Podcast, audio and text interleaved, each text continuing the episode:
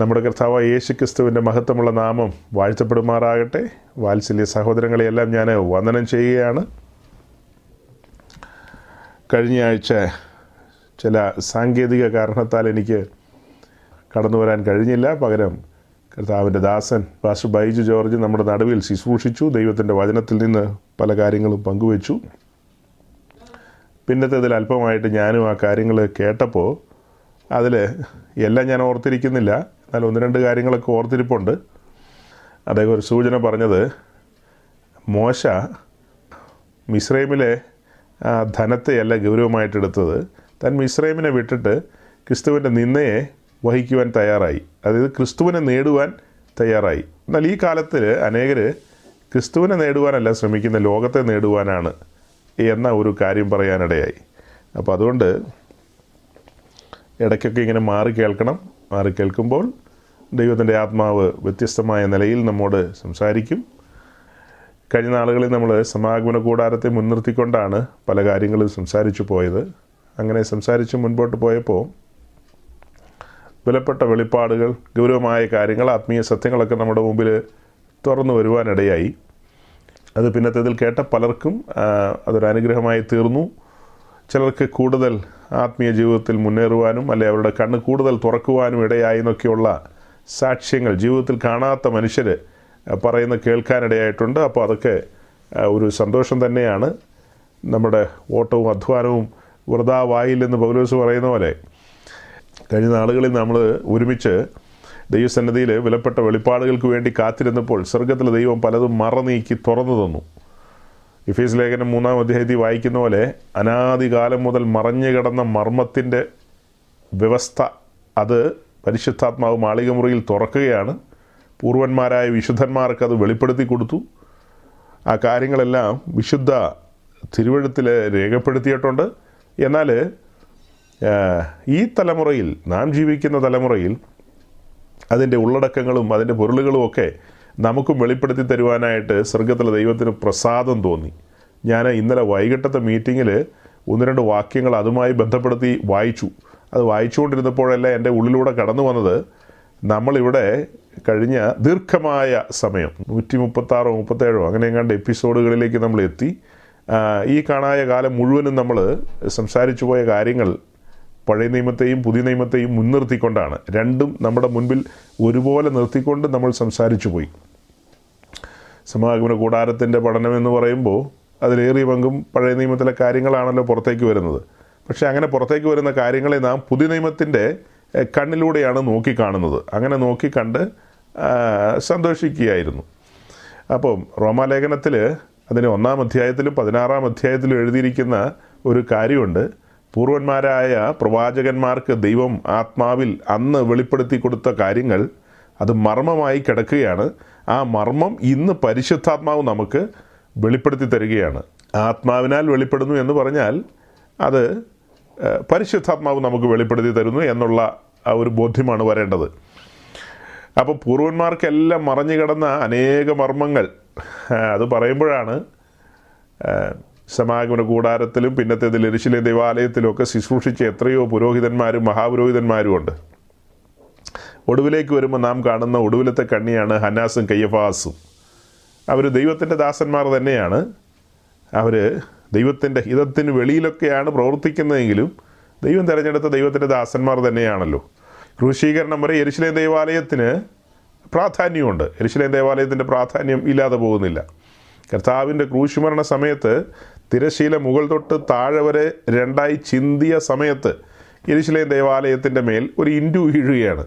ഇനി അതിനൊരു പ്രസക്തിയില്ല. യാതൊരു പ്രസക്തിയില്ല എന്നുള്ളതാണ് നമ്മൾ പഠിക്കുന്നതും മനസ്സിലാക്കുന്നതും.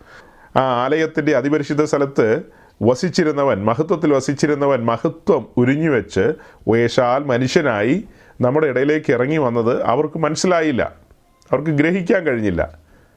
അങ്ങനെ വരുമ്പോൾ ആ കാര്യങ്ങളെ ഗ്രഹിക്കാൻ നമുക്ക് കഴിയുന്നെങ്കിൽ അത് എത്രയോ ഭാഗ്യകരമായ കാര്യമാണ്. ഞാനിന്ന് പറഞ്ഞു വരുന്നത് സമാഗമന കൂടാരവുമായി ബന്ധപ്പെടുത്തി അതിൽ പൗരോഹിത്യത്തെക്കുറിച്ചാണ് പറയാൻ ആഗ്രഹിക്കുന്നത്. അതെങ്ങനെ പറഞ്ഞു പോകുമെന്ന് എനിക്കറിയില്ല. ഇവിടെ തീരുമോ? പിന്നീട് തീരുമോ? എപ്പം തീരുമോ? അവിടം വരെ പോവും. അത്ര തന്നെ. അപ്പോൾ സമാഗമന കൂടാരത്തിന്റെ നിർമ്മിതിയെക്കുറിച്ച് നാം കണ്ടു. പിന്നത്തേതിൽ ആ കൂടാരത്തിന്റെ സമർപ്പണ ശുശ്രൂഷ അല്ലെങ്കിൽ അതിന്റെ പ്രതിഷ്ഠാദിനവും നമ്മൾ കണ്ടവരാണ്. അത് ലേവി എപ്പിസോ ഒൻപതാം അധ്യായത്തിലും പുറപ്പാട് ദിവസം നാൽപ്പതാം അധ്യായത്തിലും ഇങ്ങനെ രണ്ട് അധ്യായത്തിലൂടെയാണ് അതിന്റെ സമർപ്പണം നാം കണ്ടത്. എല്ലാം പർവതത്തിലെ മാതൃക പ്രകാരം ചമച്ചു. അത് കഴിഞ്ഞ് എല്ലാം ക്രമത്തിൽ അടുക്കി വെച്ചു. പിന്നീട് മോശയും അഹ്റോനും വെളിയിലേക്ക് വന്നു. അതായത് ആ സമയത്ത് അവർ യാഗപീഠത്തിലേക്ക് അർപ്പിക്കേണ്ട യാഗവസ്തുവിനെ എല്ലാം അതിന്റെ ക്രമത്തിൽ യാഗപീഠത്തിലേക്ക് കൊണ്ടുവന്നു. ഇനി കാത്തിരിക്കുകയാണ്. ദൈവത്തിന്റെ മഹത്വം ആദിപരിശുദ്ധ സ്ഥലത്തേക്ക് ഇറങ്ങി വരുന്നു. പിന്നത്തേതിൽ അവിടെ നിന്ന് തീ പുറത്തേക്ക് വെളിപ്പെടുകയാണ്. അതായത് അവിടെ നിന്ന് തീ പുറപ്പെട്ട് പ്രാകാരത്തിലിരിക്കുന്ന യാഗപീഠത്തിലെ യാഗവസ്തുവിനെ ദഹിപ്പിക്കുന്നു. ഇങ്ങനെ ഒരു കാഴ്ചയാണ് നാം കണ്ടിരിക്കുന്നത്. അപ്പോൾ അങ്ങനെ സമാഗമന കൂടാരത്തിന്റെ ഒരു സമർപ്പണം നമ്മൾ അവിടെ കണ്ടു. അത് മാത്രമല്ല നമ്മൾ കണ്ടത്. അത് കഴിഞ്ഞ് സമാഗമന കൂടാരത്തിന്റെ യാത്ര ആ യാത്രയിൽ നമ്മൾ ഒരുമിച്ച് യാത്ര ചെയ്തു മരുഭൂമിയിലൂടെ യാത്ര ചെയ്തു യോർദാനും കടന്നു ഗിൽഗാലിലെത്തി പിന്നീട് അങ്ങനെ പോയി ഷീലോവിലെത്തി അവിടെ നിന്ന് എന്തുമാത്രം അനർത്ഥങ്ങൾ സമാഗമന കൂടാരവുമായി ബന്ധപ്പെട്ട ഇസ്രായേലിന്റെ ജീവിതത്തിലേക്ക് നമ്മൾ ഉറ്റുനോക്കിയപ്പോൾ തന്റെ ജനമായ എഫ്രൈം ഗോത്രം.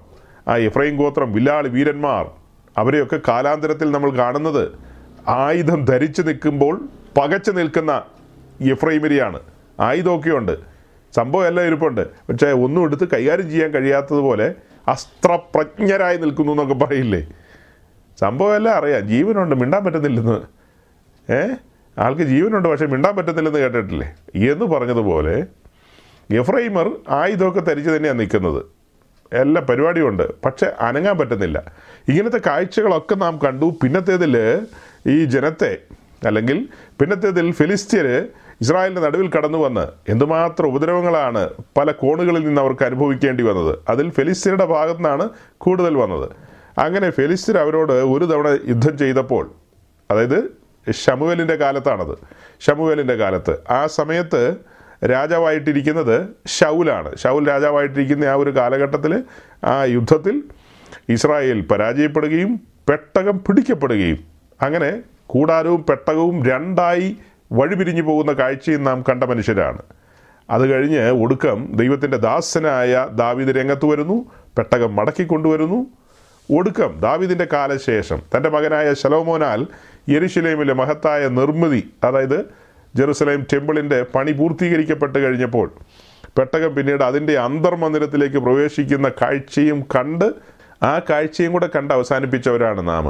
അപ്പോൾ ഇതിനകത്ത് എല്ലാം വലിയ വെളിപ്പാടുകളാണ്. അല്ലേ? ഇതിനകത്തെല്ലാം വലിയ വെളിപ്പാടുകളാണ്. ഈ കൂടാരത്തിന്റെ നിർമ്മിതി ഒരു അത്ഭുത സംഭവമാണ്. അതിനുശേഷം അതിന്റെ പ്രതിഷ്ഠ പ്രതിഷ്ഠയിൽ മനുഷ്യൻ ചരിത്രത്തിൽ കാണാത്ത കാര്യങ്ങളല്ലേ സഹോദരങ്ങളെ? നിങ്ങളിങ്ങനെ ഗൂളായിട്ടിരുന്ന് കേട്ടാൽ പോരാ ഇതൊക്കെ. നടുങ്ങിപ്പോകണം. ചരിത്രത്തിൽ ഇന്നു വരെ ഇസഹാക്കിന്റെ യാക്കോബിന്റെ ഈ സന്തതി പരമ്പര. അവർക്ക് ദൈവത്തെക്കുറിച്ചൊരു ചിന്തയും ബോധ്യമുള്ളവർ തന്നെയാണ്. പക്ഷേ ആ ദൈവം അവരുടെ നടുവിലേക്ക് ഇറങ്ങിയൊന്നും വന്നിട്ടില്ല. പുറപ്പാട് ദിവസം പത്തൊൻപതാം അധ്യായം സീനായിൽ ദൈവം മഹത്വത്തോടെ ഇറങ്ങുന്നു. ഇസ്രായേൽ നടുങ്ങിപ്പോയില്ലേ? ആ നടുക്കത്തിന്റെ നടുവിൽ നിന്നാ കേൾക്കുന്നത് കൊള്ളാം ഞാനിനി സ്ഥിരമായി നിങ്ങളുടെ നടുവിൽ വസിക്കാൻ ആഗ്രഹിക്കുകയാണ്. ഈ കുറച്ച് നേരത്തേക്ക് ഇറങ്ങി വന്ന ആ കാഴ്ച തന്നെ കണ്ട് അവർ അവർ ഭയന്നു പോയി അവർ പറഞ്ഞു ഈ ശബ്ദം ഇനി ഞങ്ങൾക്ക് കേൾക്കണ്ട ഭയന്നു പോവുകയാണ് വറച്ചു പോവുകയാണ്. ഇനി മോശം സംസാരിച്ചാൽ മതി എന്നൊക്കെ പറഞ്ഞുകൊണ്ടിരിക്കുക. അപ്പോഴാണ് പറയുന്നത് ഞാൻ സ്ഥിരമായി നിങ്ങളുടെ നടുവിൽ വസിക്കാൻ ആഗ്രഹിക്കുന്നു. നിങ്ങൾ എനിക്കൊരു വിശുദ്ധ മന്ദിരം ഉണ്ടാക്കണം. പുറപ്പാട് ദിവസം ഇരുപത്തഞ്ചാം അധ്യായത്തിന്റെ എട്ടും ഒൻപതും വാക്യം എത്ര സീരിയസ് ആയിട്ടാണ് നമ്മൾ കണ്ടത്. കുറേ നാൾ നമ്മളതൊരു കുറിവാക്യം പോലെ തന്നെ നമ്മുടെ മുമ്പിൽ വെച്ചു. ആ കാലത്ത് നമ്മൾ പറഞ്ഞൊരു കാര്യമുണ്ട്. ഈ വാക്യം ഒരു കാലത്ത് നമ്മൾ മറന്നു പോകരുത് പുതുനിയമ സഭയുമായി ബന്ധപ്പെടുത്തി ഏറ്റവും സീരിയസ് ആയി പറയപ്പെടുന്ന ഒരു വാക്യമാണ് പുറപ്പാട് ഇരുപത്തഞ്ചിന്റെ എട്ടും ഒമ്പതും. ശരിക്കും നമ്മൾ സഭയുടെ ആരംഭത്തെക്കുറിച്ച് പറയുമ്പോൾ സഭ മാളികമുറിയിൽ ആരംഭിച്ചെന്ന് നമ്മൾ പറയും. അതാണ് അതിന്റെ സത്യം. അതിനകത്ത് യാതൊരു തർക്കത്തിനും ഇടയില്ല. എന്നാൽ ആ സഭയുടെ പണിയുടെ രൂപരേഖയെല്ലാം വെളിപ്പെട്ടു വന്നത് ഈ മാളികമുറിയിലല്ല. ശരിക്കും ഓരേവില വെളിപ്പെട്ടു വന്നത്. പർവതത്തിലെ മാതൃക പ്രകാരം ദൈവത്തിന്റെ നിവാസം പണിയുന്ന കാര്യം മോശയ്ക്ക് അവിടെ വെളിപ്പെടുത്തി കൊടുത്തു. മോശ അക്ഷരികമായൊരു കൂടാരം പണിതു.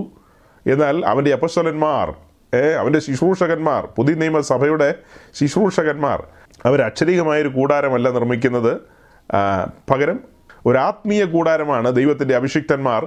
ദൈവത്തിന്റെ അഭിഷിക്തന്മാരെന്ന് പറഞ്ഞാൽ പരിശുദ്ധാത്മാവാണ് നിർമ്മിക്കുന്നത്. ദൈവത്തിന്റെ അഭിഷിക്തന്മാരെ കരങ്ങളിലെടുത്ത് ഉപയോഗിക്കുന്നു. അങ്ങനെ പുതിയ നിയമസഭയാം കൂടാരത്തിന്റെ നിർമ്മിതി. ഇത് രണ്ടും കൂടെ ഒന്ന് ചിന്തിച്ചു നോക്കുക. അവിടെ മോശ അക്ഷരികമായൊരു കൂടാരം നിർമ്മിക്കുന്നു. അത് ഭയത്തോടും ഭക്തിയോടുമാണ് ബുറയലോടും കൂടിയാണ് അതൊക്കെ ചെയ്യുന്നത്. ഇവിടെ ദൈവത്തിന്റെ ദാസന്മാരും അങ്ങനെ തന്നെയാണ് തുടങ്ങി വെച്ചത്. പുതിയ നിയമസഭയാം ആലയത്തിന്റെ കൂടാരത്തിന്റെ നിർമ്മിതി പത്രോസ് ആ ഭയപ്പാടിൽ തന്നെയാണ് തുടങ്ങി വെച്ചത്. ബഹുമാനത്തോടും ആദരവോടും കൂടിയാണ്. അവിടെ അതിന്റെ പണി ആരംഭിച്ചത്. എന്നാൽ കാലാന്തരത്തിൽ ആ പണി പർവതത്തിലെ മാതൃകപ്രകാരം എന്ന നിലയിൽ നിന്നൊക്കെ വഴുതി മാറി വഴുതി മാറി വഴുതി മാറിപ്പോയി ചരിത്രത്തിൽ ദൈവം പിന്നെയും ആ പണിയിലേക്ക് പർവതത്തിലേക്ക് ജനത്തെ കൂട്ടിക്കൊണ്ടുവരുന്നൊരു കാലം. ഏ?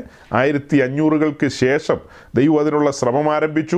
എന്നാൽ ആയിരത്തി തൊള്ളായിരത്തിന്റെ ആദ്യപാദം ആ പണി വീണ്ടും ദ്രുതഗതിയിൽ അതിശക്തമായി ശീഘ്രമായി പർവതത്തിലെ മാതൃകപ്രകാരം തന്നെ പണിയുന്നൊരു നില വീണ്ടും വെളിപ്പെടുകയാണ്. ആ ഒരു കാലഘട്ടത്തിൽ ജനിക്കാനും ജീവിക്കുവാനും അതിന്റെ ഭാഗമാകുവാനും നമുക്ക് ഭാഗ്യം ലഭിച്ചു.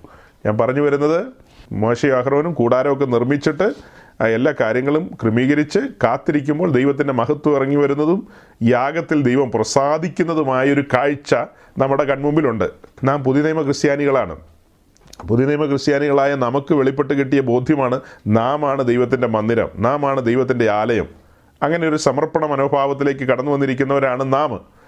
അപ്പോൾ അവിടെ എല്ലാ കാര്യങ്ങളും പർവതത്തിലെ മാതൃക പ്രകാരം ചെയ്തു തീർത്ത് കാത്തിരിക്കുമ്പോൾ ദൈവം പ്രസാദിക്കുകയാണ്.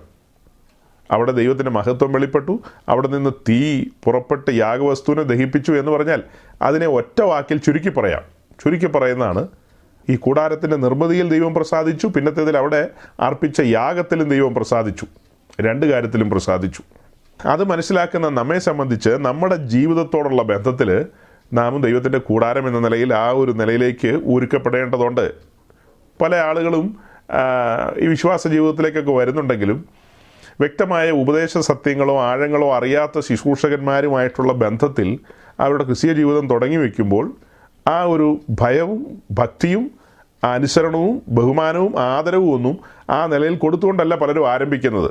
ആ അങ്ങനെ അങ്ങ് പോകുന്നു. അപ്പോൾ അവരെല്ലാം കേൾക്കുന്നത് ദൈവം സ്നേഹമാണ്. എങ്ങനെയാണെങ്കിലും കുഴപ്പമില്ല.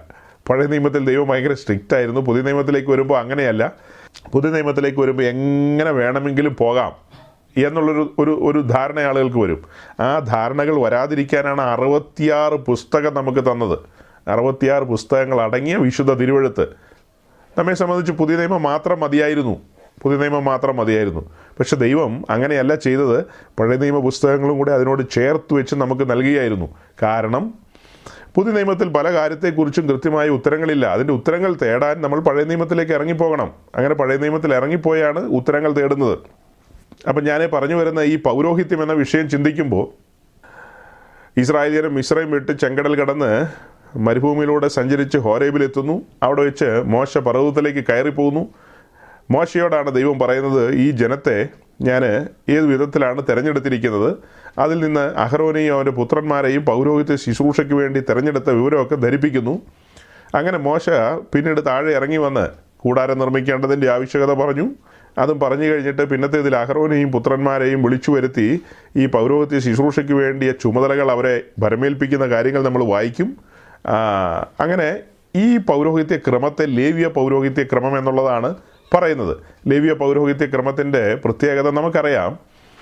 ഇസ്രായേലിന്റെ നടുവിൽ പന്ത്രണ്ട് ഗോത്രം അതിലൊരു ഗോത്രമാണ് ലേവി ഗോത്രം. ആ ലേവി ഗോത്രത്തിനാണ് പൗരോഹിത്യ സംബന്ധമായ നറുക്ക് വീഴുന്നത്. ലേവി ഗോത്രത്തിനാണ് നറുക്ക് വീഴുന്നത്. ലേവി ഗോത്രത്തിൽ ലേവിക്ക് മൂന്ന് മക്കളാണ്. ഏ മൂത്തവൻ ഗർഷവും രണ്ടാമത്തവൻ കെഹാത്ത് മൂന്നാമത്തവൻ മരാരി. അങ്ങനെ ഈ മൂന്ന് മക്കളിൽ ലേവിയുടെ മൂന്ന് മക്കളിൽ നടുക്കത്തവനായ കെഹാത്ത്. ആ കെഹാത്തിന് നാല് മക്കൾ ആ നാല് മക്കളിൽ ഏറ്റവും മൂത്തവൻ അമ്രാം അങ്ങനെ താഴേക്ക് പിന്നെ അടുത്ത മക്കളുടെ പേരുകളുണ്ട്. അതിൽ അമ്രാമിന്റെ മൂത്തതൊരു മകളാണ് മിരിയാം നമുക്കറിയാം. രണ്ടാമത്തെ ആൾ അഹ്റോൻ പിന്നത്തേതിൽ മോശ. അപ്പോൾ അതിൽ അഹ്റോനെയും അവന്റെ പുത്രന്മാരെയുമാണ് പൗരോഹിത്യത്തിന് തിരഞ്ഞെടുക്കുന്നത്. ആ ഒരു കുലത്തെയാണ് തിരഞ്ഞെടുക്കുന്നത്. പിന്നീട് ആ പൗരോഹിത്യത്തിന്റെ ക്രമം നാം നോക്കുമ്പോൾ അഹ്റോനും അവന്റെ പുത്രന്മാരും.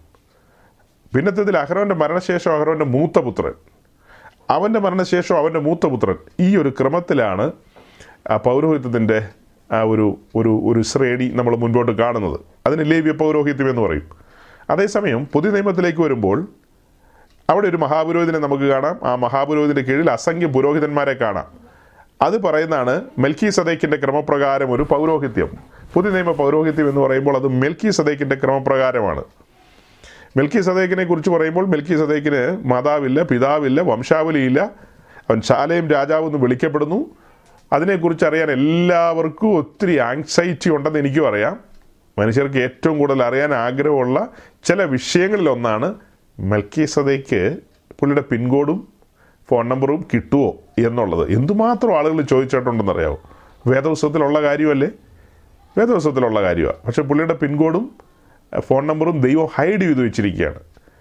അതേസമയം യേശു ക്രിസ്തുവിന്റെ മുപ്പത് വർഷത്തെ ജീവിതത്തെക്കുറിച്ച് നമുക്ക് അന്വേഷിക്കാനായിട്ട് താല്പര്യമുണ്ടെങ്കിലും കിട്ടില്ലെന്ന് മനസ്സിലായിട്ടുണ്ട്. അതിനെക്കുറിച്ച് വലിയ ഐഡിയ ഒന്നുമില്ല നമുക്ക്. ഒരു ശ്രമമൊക്കെ നമ്മൾ നടത്തി നോക്കും. അതങ്ങനെ അവിടെ തുറന്നു നോക്കും ഇവിടെ തുറന്നു നോക്കി എവിടെ തുറന്നു നോക്കിയാലും അതെല്ലാം മറച്ചു വെച്ചിരിക്കുകയാണ് മൂടിയിട്ടിരിക്കുകയാണ് മൂടിയിട്ടിരിക്കുകയാണ്. അത് തുറക്കില്ലെന്നേ. ആ മുപ്പത് വർഷക്കാലം തുറക്കില്ല. പിന്നത്തെ മൂന്നര വർഷക്കാലേ തുറക്കുന്നുള്ളൂ. അതിന് ദാവീദ് പറയുന്ന പോലെ ഞാൻ എന്റെ ബുദ്ധിക്കെത്താത്ത വൻകാര്യത്തിലൊന്നും തലയിടാൻ പോകുന്നില്ല എന്നാണ് പറയുന്നത്. അപ്പോൾ സഹോദരങ്ങളെ മെൽക്കി സദയ്ക്ക് അവിടെ ഇരുന്നോട്ടെ. മെൽക്കി സദയ്ക്കിനെ നമ്മൾ ഇപ്പോൾ അന്വേഷിച്ച് പോകണ്ട. ഇത്രയേ ഉള്ളൂ. അത് ദൈവത്തിന്റെ ഒരു ഒരു വ്യവസ്ഥയാണ്.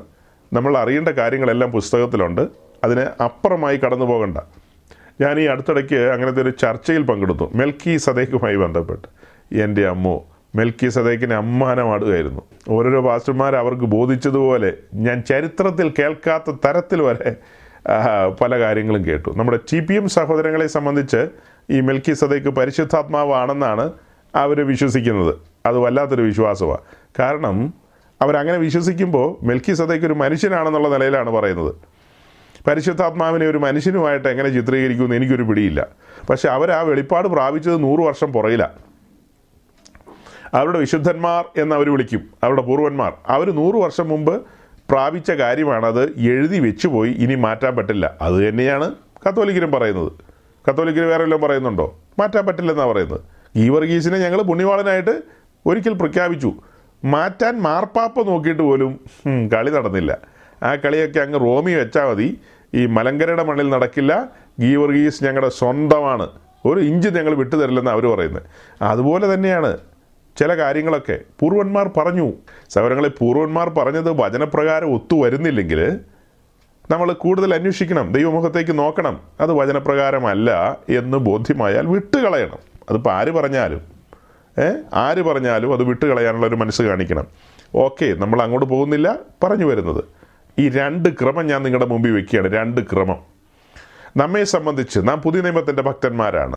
നമ്മുടെ കർത്താവ് യേശുക്രിസ്തു പിതാവിന്റെ സന്നദ്ധയിൽ നമുക്ക് വേണ്ടി പക്ഷപാതം ചെയ്യുമ്പോൾ അല്ലെങ്കിൽ ശുശ്രൂഷിക്കുമ്പോൾ നാം അവന്റെ പാതപീഠത്തെങ്കിൽ ശുശ്രൂഷിക്കുകയാണ്. പുതിയ നിയമത്തിന്റെ പുരോഹിതന്മാരെന്ന നിലയിൽ നാം ദൈവസന്നദ്ധയിൽ മധ്യസ്ഥ അണയ്ക്കുന്നവരാണ് യാഗം അർപ്പിക്കുന്നവരാണ് ധൂപം അർപ്പിക്കുന്നവരാണ്. നമ്മെ സംബന്ധിച്ച് നമ്മുടെ നിഴലാണ് ഈ പഴയ നിയമത്തിൽ പറയുന്ന കാര്യങ്ങളെല്ലാം. ഇനിയൊരു ഗൗരവമായ കാര്യം പറയാം. നാം പുതിയ നിയമത്തിന്റെ പുരോഹിതന്മാരാണെന്നുള്ളത് ഏത് പാതിരാത്രയ്ക്കും പെന്തിക്കോസുകാർക്ക് അറിയാം ഏ? നാം പുതിയ നിയമത്തിന്റെ പുരോഹിതന്മാരാണോ അല്ലയോ എന്ന് ആരെങ്കിലും ഏത് പാതിരാത്രയ്ക്ക് ചോദിച്ചാലും പെന്തക്കോസ്തരായ നമുക്കതറിയാം. കാരണം നമ്മൾ വളരെ കൃത്യമായി ആവേശത്തോടെ അഭിമാനത്തോടെ പറയും ഞങ്ങൾ രാജകീയ പുരോഹിത വർഗമാണെന്ന് നിങ്ങളുടെ പോലെയല്ലെന്ന്.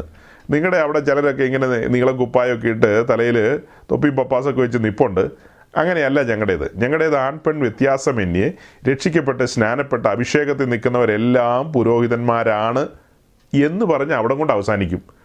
അതിനപ്പുറം കടന്നു പോകാനോ ചിന്തിക്കാനോ ഒന്നും നമുക്ക് സാധിക്കുന്നില്ല.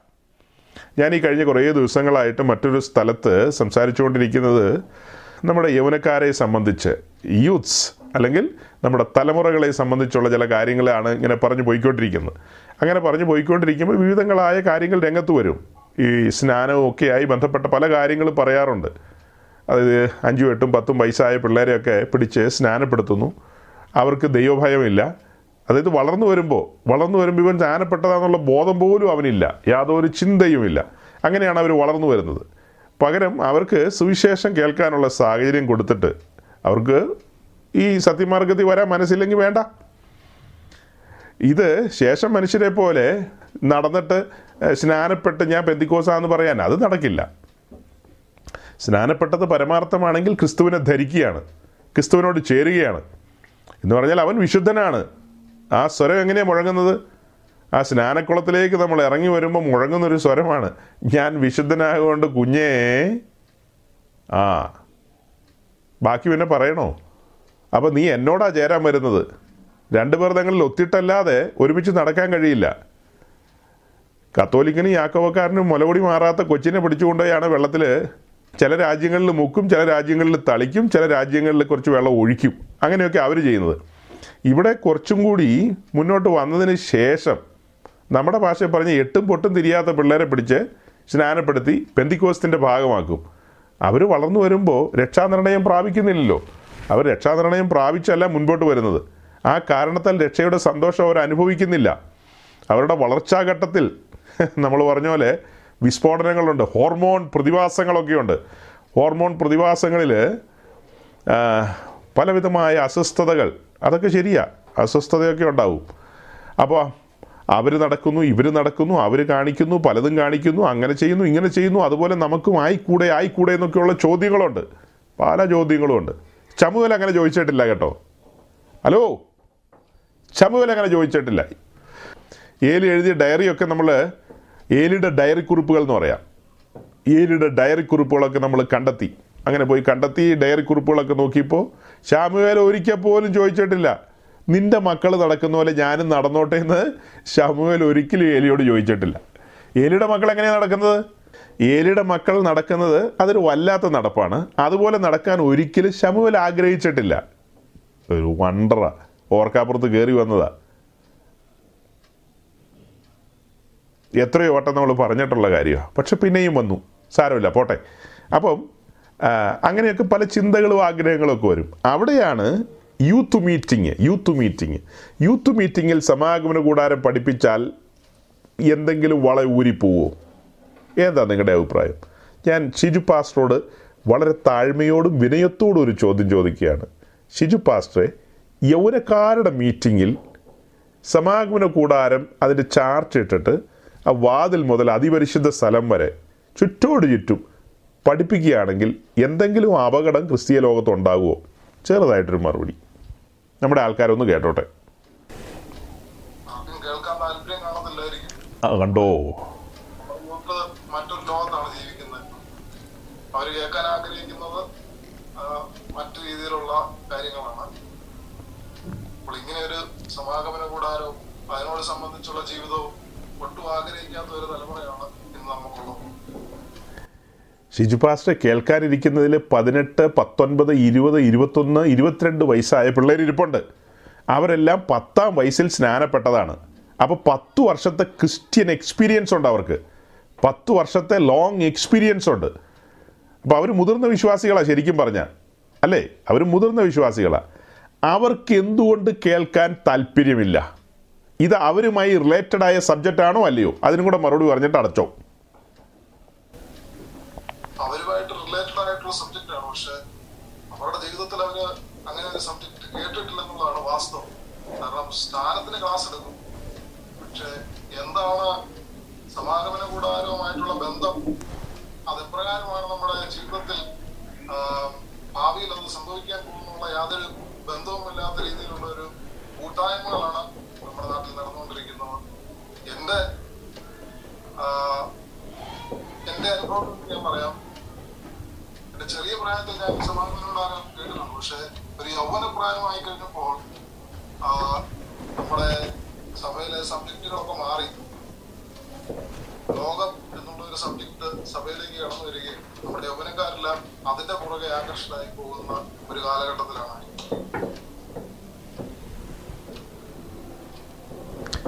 കണ്ടോ? ലോകത്തിൽ ഇങ്ങനത്തെ പ്രസംഗം ആരെങ്കിലും കേട്ടിട്ടുണ്ടോ? ഒരു ഉപദേശി പ്രസംഗിക്കുന്നു കൂടെ വേറൊരു ഉപദേശിയും കൂടെ പ്രസംഗിക്കുന്നു. അതാണ് ടെക്നോളജി വികസിച്ച് കഴിഞ്ഞാലത്തെ പ്രയോജനം. വളരെ അർത്ഥവത്തായ കാര്യമാണ് ഷിജു പാസ്റ്റർ ഇപ്പോൾ പറഞ്ഞത്. ശരിക്കും ദൈവത്തിന്റെ നിവാസം എന്നൊരു വിഷയം മുൻപിലേക്ക് വരുമ്പോൾ ആദ്യമായിട്ട് ദൈവം മനുഷ്യരോട് പറയാണ് ഞാൻ നിങ്ങളുടെ നടുവിൽ വസിക്കാമെന്ന്. അത് സമാഗമന കൂടാരത്തോടുള്ള ബന്ധത്തിലാണ് അത് കഴിഞ്ഞിട്ട് ദാവീദ് ഒരു അഭിപ്രായം നാഥാന്റെ മുമ്പിൽ രേഖപ്പെടുത്തുകയാണ്. ഈ സമാഗമന കൂടാരത്തിന് പകരം ഒരു മനോഹരമായ ദൈവാലയം പണിതാലോ എന്ന്. അപ്പോൾ നാഥാൻ അനുവാദം കൊടുത്തു. അതായത് ദൈവത്തിൽ നിന്ന് ആലോചന പ്രാപിച്ച അനുവാദം കൊടുത്തു. യെസ് അങ്ങനെ ചെയ്യാം. പക്ഷെ നീ അത് പണിയണ്ട. നീ അതിന് ചട്ടം കൂട്ടിയാൽ മതി വട്ടം കൂട്ടിയാൽ മതി. നിന്റെ മകൻ ശലോമോൻ പണിയട്ടെ. അങ്ങനെ ശലോമോൻ രണ്ടാമതൊരു ആലയം പണിതു. അത് കല്ലിന്മേൽ കല്ല് ശേഷിക്കില്ലെന്ന് അനുവാദം കൊടുത്തു എന്ന് തന്നെ പറഞ്ഞു. അത് പണിയാൻ അനുവാദം ആര് കൊടുത്തോ? കൊടുത്തയാൾ തന്നെ പറയാണ് ഇത് കല്ലിന്മേൽ കല്ല് ശേഷിക്കാതെ ഇടിഞ്ഞ് തകർന്നു പോകുമെന്ന്. അത് ഇടിഞ്ഞ് തകർന്നു പോകുമെന്ന് പറയുന്നതിന് മണിക്കൂറുകൾക്ക് മുമ്പ് പറയാണ് ഞാൻ മറ്റൊരു നിർമ്മിതി പണിയും. അതെന്റെ സഭയാണ്. സഭയാമാലയം. ഞാൻ എന്റെ സഭയെ പണിയും അല്ലെങ്കിൽ ഞാൻ എന്റെ കൂടാരം പണിയും അല്ലെങ്കിൽ ഞാൻ എന്റെ ആലയം പണിയും. പാതാള ഗോപുരങ്ങൾ അതിനെ ജയിക്കില്ല. പക്ഷേ ഇത് ഇടിഞ്ഞു പോകും. കാരണം ഇത് താൽക്കാലികമാണെന്നേ. എന്നെ സംബന്ധിച്ച് യരിശിലേം ദേവാലയം എന്ന് പറയുന്നത് അത് തികച്ചും താൽക്കാലികമാണ് അത് മനുഷ്യനിർമ്മിതമാണ്. എന്റെ ആലോചനയാണെങ്കിലും അത് മനുഷ്യന്റെ കൈകൊണ്ട് നിർമ്മിച്ചതാണ്. അതേസമയം എന്റെ നിത്യനിവാസം എന്ന് പറയുന്നത് മനുഷ്യനിർമ്മിതമല്ല. എന്റെ കൈകൊണ്ട് ഞാൻ മെനഞ്ഞെടുത്ത എന്റെ മനുഷ്യന്റെ ഉള്ളിൽ അവനെ ഞാൻ എന്റെ ആലയമാക്കി തീർത്ത് അവന്റെ ഉള്ളിൽ ഞാൻ നിത്യം വസിക്കും. അതാണ് മൂന്നാമത്തെ ആലയം. ഇതെങ്ങനെ യൂത്ത് മീറ്റിങ്ങിൽ പറയാതിരിക്കും? ഇതല്ലേ പറയേണ്ടത്? ഇത് ദൈവത്തിന്റെ നിത്യനിവാസമാണ്. ആദ്യത്തേതൊക്കെ ടെമ്പററിയാണ് അതൊന്നും പെർമനന്റ് അല്ല. പെർമനന്റ് ആയിട്ടുള്ള നിവാസം ഇതാണ്. അപ്പോൾ ആ പെർമനന്റ് ആയ നിവാസത്തിൽ നാമും നമ്മുടെ ദൈവവുമായിട്ട് ഒരുമിച്ചൊരു ഫെലോഷിപ്പ് അവിടുത്തെ വാക്റ്റത്വമാണ് ഞാൻ നിനക്ക് ഫെലോഷിപ്പ് തരാമെന്ന്. കൂട്ടായ്മ. അപ്പോൾ ആ കൂട്ടായ്മ എവിടെ മുതൽ എവിടം വരെയാണെന്ന് ചോദിച്ചാൽ ആ കൂട്ടായ്മ രക്ഷാതരണയം പ്രാപിക്കുന്ന അവിടെ മുതൽ തുടങ്ങിയാണ് അതതിന്റെ ഗംഭീരതയിലേക്ക് അതിന്റെ ഊഷ്മളതയിലേക്ക് വരുന്നത് നാം മരണശേഷം കർത്താവിനോടുകൂടെ പുതിയ ഭൂമിയിൽ ഒരുമിച്ചുള്ള ആ വാസത്തിൽ അത് അതിന്റെ എല്ലാ മഹത്വത്തോടും പ്രകടമാകും. ഇപ്പോൾ അതിന്റെ എല്ലാ മഹത്വത്തോടും പ്രകടമാകുന്നില്ലെന്നേ ഉള്ളൂ. കൂട്ടായ്മ നമ്മൾ അനുഭവിക്കുന്നു ആത്മാവിൽ. അത് കഴിയുമ്പോൾ അത് അക്ഷരീകമായ എല്ലാ നിലയിലും വെളിപ്പെട്ടു വരികയാണ് ആ കൂട്ടായ്മ. അപ്പോൾ ആ കൂട്ടായ്മ ഇവിടെ തുടങ്ങുകയാണ്. ഇവിടെ അതിന്റെ സാമ്പിൾ തരികയാണ്. ഇവിടെ അതിന്റെ ഒരു സാമ്പിൾ. അപ്പോൾ ആ സാമ്പിളിൻ പ്രകാരം ആ ഫെലോഷിപ്പ് ആരംഭിക്കുകയാണ്. ആ ഫെലോഷിപ്പ് ആരംഭിച്ചു കഴിഞ്ഞാൽ ഇപ്പോൾ ഇവിടെ ഇരിക്കുന്നതിൽ വലിയ പങ്ക് ആളുകളും വിവാഹിതരാണ് വിവാഹിതരാണ്. വിവാഹിതരല്ലാത്തവർ ആരെങ്കിലും ഉണ്ടോ എന്ന് ഞാൻ ഓർക്കുന്നില്ല. ഓക്കെ വലിയ പങ്ക് ആളുകളും വിവാഹിതരാണ്. വിവാഹിതരായവർ അവരുടെ കുടുംബജീവിതം ആരംഭിച്ചൊരു ദിനമുണ്ട്. ആ ദിനം മുതൽ പിന്നീട് മുൻപോട്ട് പോകുന്തോറും ആ, ആ ബന്ധങ്ങൾ മുൻപോട്ട് കൂടുതൽ ഊഷ്മളമായി മുൻപോട്ട് പോയിക്കൊണ്ടിരിക്കുകയാണ്. അങ്ങനെ മുൻപോട്ട് പോയിക്കൊണ്ടിരിക്കുന്ന ഒരു ഒരു ഒരു പിക്ചറാണ് ജനറലായിട്ട് പറയുകയാണ്. പൊതുവെ പറഞ്ഞാൽ അങ്ങനെയാണ്. പല സ്ഥലത്തും കടുത്ത പ്രതിസന്ധികളൊക്കെയാണ്. ഒട്ടും സ്മൂത്തായിട്ടല്ല പോകുന്ന ഒരു വീട്ടിൽ രണ്ട് വീട് പോലെയൊക്കെ താമസിക്കുന്ന ഒത്തിരി സ്ഥലങ്ങളുണ്ട് ഒത്തിരി ഇടങ്ങളുണ്ട്. അതൊക്കെ പലരുടെയും പല നിലകളിലുള്ള കയ്യിലിരിപ്പുകൾ കൊണ്ടെന്നൊക്കെ പറഞ്ഞ് ഞാനങ്ങ് വിട്ടുകളയും. പക്ഷെ പറഞ്ഞു വന്നാൽ ആ ബന്ധം അത് നോർമലി സ്മൂത്തായിട്ട് അങ്ങനെ മുന്നോട്ട് പോയിക്കൊണ്ടിരിക്കുകയാണ്. അത് മരണത്താലല്ലാതെ വേർപിരിക്കാൻ കഴിയില്ലെന്നൊക്കെ നമ്മൾ പറയുകയാണ്. ഇതേപോലെ തന്നെയല്ലേ സഹോദരങ്ങളെ സ്നാനപ്പെടുമ്പോൾ നാം നമ്മുടെ കർത്താവുമായിട്ടുള്ള ബന്ധത്തിലേക്ക് വരുന്നു. ആ ബന്ധം അവിടെ കൂട്ടായ്മ ആരംഭിക്കുകയാണ്. ആ കൂട്ടായ്മ അതിന്റെ ഊഷ്മളതയിൽ മുൻപോട്ട് പോകുമ്പോൾ പിന്നീട് ആ കൂട്ടായ്മ അനുഭവിച്ച പൗലോസ് പറയുന്ന ഒരു വാക്ക് നമ്മൾ കേട്ടിട്ടുണ്ട്. ഈ കൂട്ടായ്മയിൽ തന്നെ വേർപിരിക്കുന്നത് ആർ? ഈ സ്നേഹത്തിൽ നിന്നാണ് നമ്മൾ വായിക്കുന്നത്. പക്ഷെ ഞാൻ പറയുകയാണ് ഈ കൊയിനോണിയയിൽ നിന്ന് തന്നെ വേർപിരിക്കുന്നത് ആർ? അത് വല്ലാത്തൊരു കൊയിനോണിയാണ്. എന്തെല്ലാം പ്രതിസന്ധികളിലൂടെ പൗലോസ് കടന്നുപോയത്? എന്തുമാത്രം? രണ്ട് ഗുരുതലേഖനം ആറാം അധ്യായം പിന്നീട് രണ്ട് ഗുരുതലേഖനം പതിനൊന്നാം അധ്യായം. ഇവിടെയൊക്കെ വളരെ വിസ്തരിച്ച് എഴുതി വെച്ചിരിക്കുകയാണ് തന്റെ ജീവിതത്തിൽ. അതുപോലെ രണ്ട് ഗുരുത്തിൽ പന്ത്രണ്ടാം അധ്യായത്തിൽ ചില സൂചനകൾ. വളരെ വിസ്തരിച്ച് എഴുതിയിരിക്കുകയാണ് താനെ കടന്നുപോയ ജീവിതാനുഭവങ്ങൾ. വളരെ പ്രക്ഷുബ്ധമായ ജീവിതാനുഭവങ്ങൾ. ആ ജീവിതാനുഭവങ്ങളിലൂടെയൊക്കെ പോകുമ്പോൾ അല്ല അപ്പസ്വല പ്രവൃത്തി ഇരുപത്തെട്ടാം അധ്യായത്തിലേക്ക് വന്നു കഴിഞ്ഞാൽ തന്റെ റോമിലേക്കുള്ള യാത്ര ആ യാത്ര എത്ര ദുഷ്കരമായിരുന്നു. ആ യാത്ര മെലീത്ത എന്ന ദ്വീപിന്റെ അവിടെ ചെന്നപ്പോൾ വിളിച്ചിറക്കിയവൻ "അഹ് എവിടെ പോയി എന്നൊക്കെ ചോദിക്കുമാറ് അങ്ങനെയൊന്നും ചോദിച്ചില്ല കേട്ടോ പൗലോസ് അങ്ങനെയൊന്നും ചോദിച്ചില്ല. വ്യക്തമായ ഗൈഡ് ലൈൻ കൊടുത്തിരുന്നു നേരത്തെ സംഭവിക്കാൻ പോകുന്ന കാര്യങ്ങളൊക്കെ. നല്ല ബോധ്യത്തിലാണ് ഈ ആ പടകിലിരുന്നത് എന്തെല്ലാം അനർത്ഥങ്ങളാണ് സംഭവിച്ചത്. പക്ഷേ എന്നിട്ടും പൗലോസ് പറയുന്നത് ഈ കൂട്ടായ്മ വളരെ മാധുര്യമുള്ളതാണ് വളരെ മാധുര്യമുള്ളതാണ്. ഈ കൂട്ടായ്മയിൽ നിന്ന് വേർപിരിക്കുന്നത് ആറെന്നൊക്കെ ചോദിക്കുന്നത് അത് ആ സ്നേഹത്തിന്റെ ആഴത്തിൽ നിന്നുകൊണ്ടാണ് ചോദിക്കുന്നത്. അപ്പോൾ അങ്ങനെയെങ്കിൽ ഇങ്ങനെ വിശ്വാസത്തിൽ വന്നു സ്നാനപ്പെട്ടൊക്കെ കഴിഞ്ഞാൽ അത് ഈ പറഞ്ഞ പത്താം വയസ്സിൽ സ്നാനപ്പെട്ടയാൾ ഇരുപതാം വയസ്സിലോ ഇരുപത്തിരണ്ടാം വയസ്സിലോ ആ കൂട്ടായ്മയിൽ കൂടുതൽ വർദ്ധിച്ചു വരികയല്ലേ വേണ്ടത്? അതിന് കഴിയാത്തതിന്റെ കാരണം വചനത്തിന്റെ ദൗർലഭ്യമാണ്. വചനം വേണ്ട വിധത്തിൽ ഈ കാലഘട്ടങ്ങളിൽ വെളിപ്പെടുന്നില്ല. ഈ കാലഘട്ടങ്ങളിൽ വെളിപ്പെടുന്നില്ല. ന്യൂസിലാൻഡ് എന്ന് പറയുന്ന രാജ്യത്തിന്റെ ഒരു കോണിൽ എന്റെ ഒരു ഒരു സ്നേഹിതന്റെ ഭാര്യ കഴിഞ്ഞ ദിവസം ലാൻഡ് ചെയ്തു. തന്റെ ജോലിയോടുള്ള ബന്ധത്തിൽ അല്ലെങ്കിൽ പുതിയൊരു മേച്ചിൽപ്പുറം മനുഷ്യരെ തേടുമല്ലോ. അങ്ങനെ അങ്ങനെ അവിടെ കടന്നു വന്നു. അപ്പോൾ ആ സഹോദരിയുടെ ഭർത്താവ് എന്നോട് സംസാരിക്കുകയായിരുന്നു. ദേവദാസിനെ അവൾക്ക് അവിടെ ഒരു കൂട്ടായ്മയ്ക്കുള്ള സംവിധാനം ഒരുക്കണമല്ലോ. അപ്പോൾ നമ്മുടെ പാസ്റ്റർമാരൊക്കെ അവിടെ ഉണ്ടല്ലോ അവരോട് ചോദിക്കാം. അപ്പം ഞാൻ എവിയുമായിട്ട് ബന്ധപ്പെട്ടു? ന്യൂസിലാൻഡിലെ ആ പട്ടണത്തിൽ റെക്കമെൻഡ് ചെയ്യാൻ പറ്റിയ ഇടങ്ങളില്ലെന്ന് പറഞ്ഞു. എവിടെയെങ്കിലും പേരും അഡ്രസ്സൊക്കെ തരാം പൊയ്ക്കോളുക. റെക്കമെൻഡേഷനൊന്നും ഉണ്ടാവില്ല. ഒരു റെക്കമെൻഡേഷനും ഇല്ല. അതെന്നെ അങ്ങനെ? ആ അങ്ങനെയാ. റെക്കമെൻഡ് ചെയ്യാൻ പറ്റില്ല. ഒന്ന് ആലോചിച്ച് നോക്കി. ഒരു പട്ടണത്തിൽ പല പട്ടണങ്ങളുണ്ടല്ലോ. അതിലൊരു പട്ടണത്തിൽ നമുക്ക് കടന്നു പോകാനോ ധൈര്യത്തോടെ പറഞ്ഞു വിടാനോ കഴിയുന്ന ചർച്ചസ് ഇല്ല ചർച്ചസ് ഇല്ല അതിന്റെ കാരണം എന്നാ? ആളുകൾ വചനത്തിൽ നിന്ന് വഴുതിപ്പോയി ലോകമയത്വത്തിലേക്ക് പോയി ലോകത്തിന്റെ കാര്യങ്ങളിൽ രസിക്കുന്ന നിലയിലേക്ക് മാറിപ്പോയി. ആത്മീയ സത്യങ്ങൾ വെളിപ്പെടുന്നില്ല. നമ്മളീ പറയുന്ന ആളുകളൊക്കെ ഏറി പങ്കും കത്തോലിക്ക ഓർത്തഡോക്സ് മർത്തോമ യാക്കോബായ ഇങ്ങനെ മുതലായ സെക്ടറുകളിൽ നിന്ന് വന്ന ആൾക്കാരാണ്. അവിടെ പൗരോഹിത്യമൊക്കെ കണ്ടിട്ടുണ്ട്. അവിടെ അച്ഛനും കപ്പ്യാരും ഒക്കെ നിന്ന് എന്തൊക്കെയോ പറയുന്നു. ഇവിടെ പുറകെ നിന്ന് അവർ എന്നാൽ ശരി അങ്ങനെ ആട്ടെ എന്നിങ്ങനെ കൂടെ കൂടെ പറഞ്ഞുകൊണ്ടിരിക്കും. അത് കഴിഞ്ഞ് ഒടുക്ക ടാറ്റ പറഞ്ഞ് അവരും വീട്ടിലേക്ക് പോകും. പിന്നെ കുറച്ച് പോത്തിറച്ചിയും മേടിച്ച് തിന്നും. പിറ്റേ ആഴ്ച ഒത്താൽ എല്ലാവരും അങ്ങനെ പോവില്ല. ചിലർ മാത്രം. മെജോറിറ്റിയും അടുത്ത ആറ് മാസം കഴിയുമ്പോൾ അല്ല അടുത്ത ദുഃഖ വെള്ളിയാഴ്ച പോകും അങ്ങനെയൊക്കെയാണ് അവിടുത്തെ സിസ്റ്റം. അത് കഴിഞ്ഞ് പെന്തിക്കോസ്തി വന്നു കഴിയുമ്പോൾ കാലാവസ്ഥ മൊത്തത്തിൽ മാറുന്നില്ല. മാറേണ്ടതാണ്. അതും ഇതുമൊക്കെ കൂട്ടിക്കുഴച്ചുള്ള ചിന്തകൾ തലമണ്ടയിൽ കിടക്കുകയാണ്. സഹോദരങ്ങളെ ഞാൻ പണ്ടിങ്ങനെ സംസാരിച്ചു പോയപ്പോൾ നിങ്ങളോട് പറഞ്ഞിട്ടുള്ളൊരു കാര്യമാണ്. അഹ്റോന്റെ നാല് പുത്രന്മാരുടെ കാര്യം പറഞ്ഞപ്പോൾ അതിൽ മൂത്ത രണ്ട് പേരുടെ പേര് പെന്തിക്കോസ്തുകാർ ഏത് ഉറക്കത്തിലും പറയേണ്ടതാണെന്ന്. ഇപ്പം ഞാൻ ചോദിക്കുമൊന്നുമില്ല അഹ്റോന്റെ നാല് മക്കളിൽ നാല് പേരുടെയും പേര് അറിയണമെന്നില്ല. പക്ഷെ മൂത്ത രണ്ട് പേരുടെ പേര് കൃത്യമായി അറിഞ്ഞിരിക്കണം. കാരണം അത് വലിയ ദുരന്തമാണ്. അവർ ദൈവസന്നതയിൽ കത്തിക്കേണ്ട അഗ്നിക്ക് പകരം അന്യാഗ്നി കത്തിച്ചവരാണ്. അന്യാഗ്നി കത്തിച്ച സ്ഥലം എവിടെയാണ് ധൂപപീഠത്തിൽ. ദൈവത്തിന്റെ അഗ്നി കത്തുന്നത് താമ്രയാഗപീഠത്തിലാണ്. ദൈവത്തിന്റെ യാഗപീഠത്തിലാണ്. അവിടെ നിന്നാണ് തീയെടുത്ത് ധൂപപീഠത്തിൽ കൊണ്ടുവരേണ്ടത്. പകരം വേറെ ഏതു അഗ്നിയുമായിട്ട് അവർ ധൂപപീഠത്തിലേക്ക് വന്നു. അത് ദൈവത്തിന് പ്രസാദകരമല്ലാതെ ആയിപ്പോയി. കോപം വെളിപ്പെട്ടു. രണ്ടുപേരും അവിടെ തന്നെ പട്ടുപോയി. അവരെ പിന്നെ പുറത്തേക്ക് കൊണ്ടുവരിക ചെയ്തത്. അത് എക്കാലത്തേക്കും നമ്മൾ ഓർത്തിരിക്കേണ്ട ഒരു കാര്യമാണ്. ഇന്ന് രാവിലെ ഒരു സഹോദരൻ എനിക്കൊരു വീഡിയോ അയച്ചായിരുന്നു. ആ വീഡിയോ നോക്കിയപ്പോൾ തിരുവല്ലായിൽ തിരുവല്ലായിൽ നടന്നൊരു വീഡിയോ. എന്റെ ദൈവമേ ഏടാകൂടങ്ങളൊക്കെ നിന്നുപോയി എന്നാണ് ഞാൻ ഓർത്തത്. പക്ഷേ ഏടാകൂടങ്ങൾ പണ്ട് ഫയർ വിങ്സ് എന്ന് പറയുന്നൊരു സംഭവം ഉണ്ടായിരുന്നു. അതിന്റെ പരിപാടി എങ്ങനെയാണെന്ന് വെച്ച് കഴിഞ്ഞാൽ അതിൽ ഏതെങ്കിലും ഒരു മൂപ്പൻ ഏ അതിലൊരു കേമൻ പുള്ളിക്കാരൻ ഇങ്ങനെ പ്രസംഗിക്കുകയോ പരിപാടിയോ ഒക്കെ നടത്തുമ്പോൾ പുള്ളിക്കാരന്റെ ഉടുപ്പോ അല്ലെങ്കിൽ ടൗലോ അങ്ങനെ എന്തെങ്കിലും കാര്യങ്ങളൊക്കെ അതായത് കർച്ചീഫോ. എന്തെങ്കിലുമൊക്കെ എടുത്ത് ഇങ്ങനെ വീശും. പിന്നെ ആ കർച്ചീഫ് പിടിക്കാൻ ആണുങ്ങളും പെണ്ണുങ്ങളും ബഹളമാണ്. ഈ യാക്കോബക്കാരുടെ ഇടയിൽ ഒരു സംഭവമുണ്ട്. സുനോറോ എന്ന് പറയും. സുനോറോ. അതായത് മാതാവിന്റെ വസ്ത്രത്തിന്റെ ഒരു തുമ്പ്. മാതാവ് ഇങ്ങനെ അര അരയിൽ കെട്ടിയിരുന്ന അരക്കച്ചയാന്നോ? അങ്ങനെ മറ്റോ പറയുന്നത് അതിന്റെ ഒരു ഏതോ ഒരു പീസ്. ഏതോ ഒരു പീസല്ല. ഏതോ തുണിക്കടയിലെ തുണിയാ അത്. മാതാവേ ഏതാ? രണ്ടായിരം കൊല്ലം പുറയിലുള്ള മാതാവിന്റെ തുണിയുടെ പീസ് ഇന്ന് അന്ത്യോക്കിയയിലേക്ക് കൊറിയറിൽ അയച്ചു കൊടുത്തേക്കാണ്.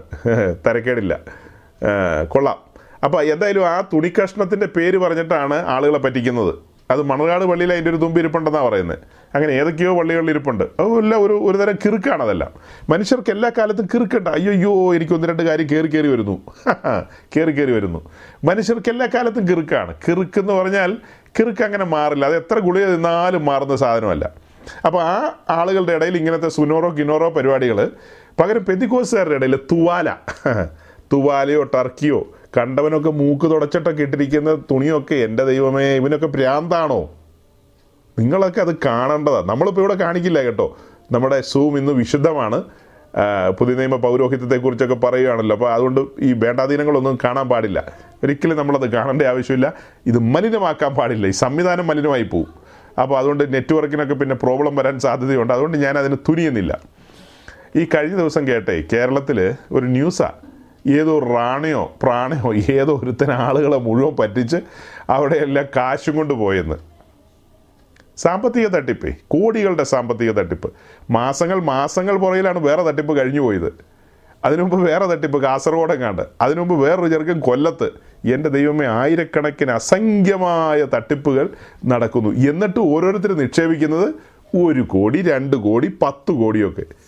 അപ്പോൾ പ്രാന്തം നല്ല ഇതിന് പറയാൻ പറ്റുന്നത്? ഇങ്ങനെ എത്ര വാർത്തകൾ ഇവർ കേൾക്കുന്നു? ഈ പണം നഷ്ടപ്പെട്ട ആൾക്കാർ മാറത്തടിക്കുന്ന വീഡിയോകൾ ക്ലോസപ്പിലെടുത്താണ് ചാനലുകാർ കാണിച്ചുകൊണ്ടിരിക്കുന്നത്. അതെല്ലാവരും കാണുകയാണ്. അപ്പോൾ അതെല്ലാം തേഞ്ഞു മാഞ്ഞു പോയി. രണ്ട് കൊല്ലം മൂന്ന് കൊല്ലം കഴിഞ്ഞു. വേറൊരുത്തൻ തട്ടിപ്പുമായിട്ട് വരുന്നു. തട്ടിപ്പാന്ന് പറഞ്ഞാൽ അല്ലല്ലോ വരുന്നത്.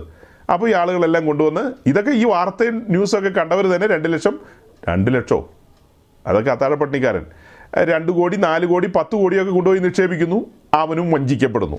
അതുപോലെ തന്നെയാണ് വേദപുസ്തകം കയ്യിലിരിക്കുമ്പോൾ ഈ ആത്മീയ സത്യങ്ങൾ ഗ്രഹിക്കാതെ ഈ സൈസ് സർക്കസ് പരിപാടികൾക്ക് പോവുകയാണ് ആളുകൾ. എന്തുമാത്രം യൗവനക്കാരാണെന്നറിയാവോ വഴിതെറ്റി പോകുന്നത്. ഇവിടെയാണ് സമാഗമന കൂടാരത്തിന്റെ പഠനവും അതിന്റെ ഗൗരവവും പ്രസക്തമായി വരുന്നത്. ഈ കൂടാരം നമ്മളാണെന്നും ഇതിലെ ശുശ്രൂഷകൻ അഥവാ ഇതിലെ പുരോഹിതൻ നാം തന്നെയാണെന്നും ഒക്കെയുള്ള തിരിച്ചറിവിലേക്ക് വരുന്നത്. ദൈവം തിരഞ്ഞെടുത്ത ദൈവത്തിന്റെ പുരോഹിതന്മാരോട് ദൈവം ഡീൽ ചെയ്യുന്നത് എങ്ങനെയാണെന്നൊക്കെ ഈ പുസ്തകത്തിലുണ്ട്. അതൊക്കെ നമ്മൾ മനസ്സിലാക്കിയിരിക്കേണ്ട കാര്യങ്ങളാണ്. പൗരോഹിത്യ സംബന്ധമായ കാര്യങ്ങൾ നമ്മൾ പറഞ്ഞ് മുന്നോട്ട് പോകാം. അതായത് അഹ്റോനെയും പുത്രന്മാരെയും തിരഞ്ഞെടുത്ത് അവരെ കരപൂർണത്തിന് കൊണ്ടുവരുന്ന കാര്യങ്ങളൊക്കെ പറയണം. പക്ഷെ ഞാൻ ഇപ്പോൾ ഈ പറഞ്ഞ കാര്യം മറന്നു പോകാൻ സാധ്യതയുള്ളതുകൊണ്ട് ഞാൻ അത് അഡ്വാൻസ് ചെയ്തങ്ങ് പറയാണ്. എല്ലാവരോടും ഒരേ രീതിയിലല്ല ദൈവം ഡീൽ ചെയ്യുന്നത്. ദൈവം തിരഞ്ഞെടുത്ത പുരോഹിതന്മാരോട് ദൈവം ഡീൽ ചെയ്യുന്നത്. അത് പുതിയ നിയമത്തിൽ പറയുമ്പോൾ ദൈവം തിരഞ്ഞെടുത്ത ശുശ്രൂഷകന്മാരോട് ദൈവം കൈകാര്യം ചെയ്യുന്ന രീതി വ്യത്യാസമായിരിക്കും മറ്റുള്ളവരോട് ചെയ്യുന്ന പോലെയല്ല. അതിന് തെളിവ് ഞാൻ തരാം. ലൂക്കോസിന്റെ സുവിശേഷം ഒന്നാം അധ്യായം. ലൂക്കോസിന്റെ സുവിശേഷം ഒന്നാം അധ്യായത്തിന്റെ പ്രത്യേകത നമുക്കറിയാം. അവിടെ ദൈവത്തിന്റെ ദൂതന്റെ രണ്ട് പ്രത്യക്ഷത നമുക്ക് കാണാം. രണ്ട് പ്രത്യക്ഷത. ഒന്നാമത്തെ പ്രത്യക്ഷത യരിശിലേൻ ദേവാലയത്തിൽ ശുശ്രൂഷയ്ക്ക് വിളിക്കപ്പെട്ട സെക്രിയാവുമായിട്ടുള്ള ബന്ധത്തിലാണ് കാണുന്നത്. കൂറിന്റെ ക്രമപ്രകാരം പൗരോഹിത്യ മര്യാദ പൂർത്തീകരിക്കാൻ വേണ്ടി കടന്നു വരുന്ന സെക്രിയാവ് സെക്രിയാവിനെ സംബന്ധിച്ച് നമുക്കറിയാം സെക്രിയാവും തന്റെ ഭാര്യ എലിസബേത്തും രണ്ടുപേരും പ്രായം ചെന്ന് വൃദ്ധരായിരിക്കുന്നു. അവർക്ക് കുട്ടികളില്ല. അങ്ങനെ ഒരു മനോവിഷമം അവർക്കുണ്ട്. അതൊക്കെ നിൽക്കുമ്പോൾ തന്നെയാണ് തനിക്ക് ലഭിക്കപ്പെട്ട ഈ ഈ പദവി. അതൊരു ഭാഗ്യപദവിയായിട്ടാണ് അവർ കൂട്ടുന്നത്. ആ ദിവസത്തേക്ക് ശുശ്രൂഷിക്കാൻ കടന്നു വരികയാണ്. അങ്ങനെ നിൽക്കുമ്പോൾ ധൂപപീഠത്തിന്റെ വലതുഭാഗത്ത് ദൂതൻ നിൽക്കുകയാണ്. ദൂതൻ നിന്ന് സംസാരിക്കുകയാണ്. ദൂതൻ നിന്ന് സെക്രിയാവിനോട് സംസാരിക്കുകയാണ്. ആ സംസാരിക്കുന്ന കാര്യങ്ങളൊക്കെ അതിന്റെ എട്ട് മുതൽ താഴേക്ക് പതിനേഴ് വരെയുള്ള കാര്യങ്ങളിൽ അതൊക്കെ എഴുതി വെച്ചിട്ടുണ്ട്. അതെല്ലാം കഴിഞ്ഞിട്ട് ദൂതന്റെ സംഭാഷണം മുഴുവിപ്പിച്ച് കഴിഞ്ഞിട്ട് സെക്രിയാവ് ദൂതനോട് പറയുന്ന മറുപടി ഒന്ന് വായിക്കാം. പതിനെട്ടാം വാക്യം വായിക്കാം. ഇവിടെ പതിനെട്ടാം വാക്യത്തിൽ നമ്മൾ എന്താ വായിച്ചത്? സെക്രിയാവ് ദൂതനോട് ഇത് ഞാൻ എന്തൊന്നിനാൽ അറിയും? ഞാൻ വൃദ്ധനും എന്റെ ഭാര്യ വയസ്സ് ചെയ്യുന്നവളുമല്ലോ എന്ന് പറഞ്ഞു. പിന്നീട് താഴേക്കുള്ള വാക്യത്തിൽ ദൂതൻ ദൂതൻ എന്ന് പറഞ്ഞാൽ ആരാ? ഗബ്രിയേലാണ്. ഗബ്രിയേൽ ശക്രിയാവിനോട് പറയാണ് ഞാൻ ഈ പറഞ്ഞ കാര്യങ്ങളൊക്കെ തക്ക സമയത്ത് നടക്കുമെന്ന് വിശ്വസിക്കാത്തത് കൊണ്ട് നീ ആ കാര്യം നടക്കുന്നവരെ ഊമനായിരിക്കട്ടെ. ഒരു ചെറിയ പണിഷ്മെന്റാണ് കൊടുക്കുന്നത്. ദൈവം സെക്രിയാവിനോട് ഡീൽ ചെയ്യുന്ന ഡീലിങ് കണ്ടോ? ഇനി താഴേക്ക് വരാം. താഴേക്ക് വരുമ്പോൾ അടുത്ത പാരഗ്രാഫിലേക്ക് വരുമ്പോൾ നമ്മൾ മറിയെ കാണുകയാണ് വിശുദ്ധ മറിയെ. മറിയുമായി ബന്ധപ്പെട്ട് ഗബ്രിയേൽ സംസാരിക്കുന്ന ഭാഗമാണ് താഴേക്ക് കാണുന്നത്. ഗബ്രിയേൽ ഒത്തിരി കാര്യങ്ങൾ പറയാണ്. അവിടെ സെക്രിയാവിനോട് പറഞ്ഞതുപോലെ തന്നെ യോഹന്നാനെ സംബന്ധിച്ച് അവന് പേര് ഇന്ന പോലെ വിളിക്കണമെന്നും അവന്റെ മഹിമകളെ കുറിച്ചൊക്കെ പറഞ്ഞു. ഇവിടെയും വന്നിട്ട് യേശു ക്രിസ്തുവിന്റെ ജനനവുമായി ബന്ധപ്പെട്ട കാര്യങ്ങളെല്ലാം പറയുകയാണ്. ഡീറ്റെയിൽസ് എല്ലാം കൊടുത്തു കഴിഞ്ഞിട്ട് എല്ലാം പറഞ്ഞു. നീ ഗർഭം ധരിച്ചൊരു മകനെ പ്രസവിക്കും അവൻ യേശു എന്ന് പേർ വിളിക്കണം എന്നൊക്കെ പറഞ്ഞു. അതെല്ലാം പറഞ്ഞു കഴിഞ്ഞിട്ട് മുപ്പത്തിനാലാം വാക്യം വായിച്ചേ.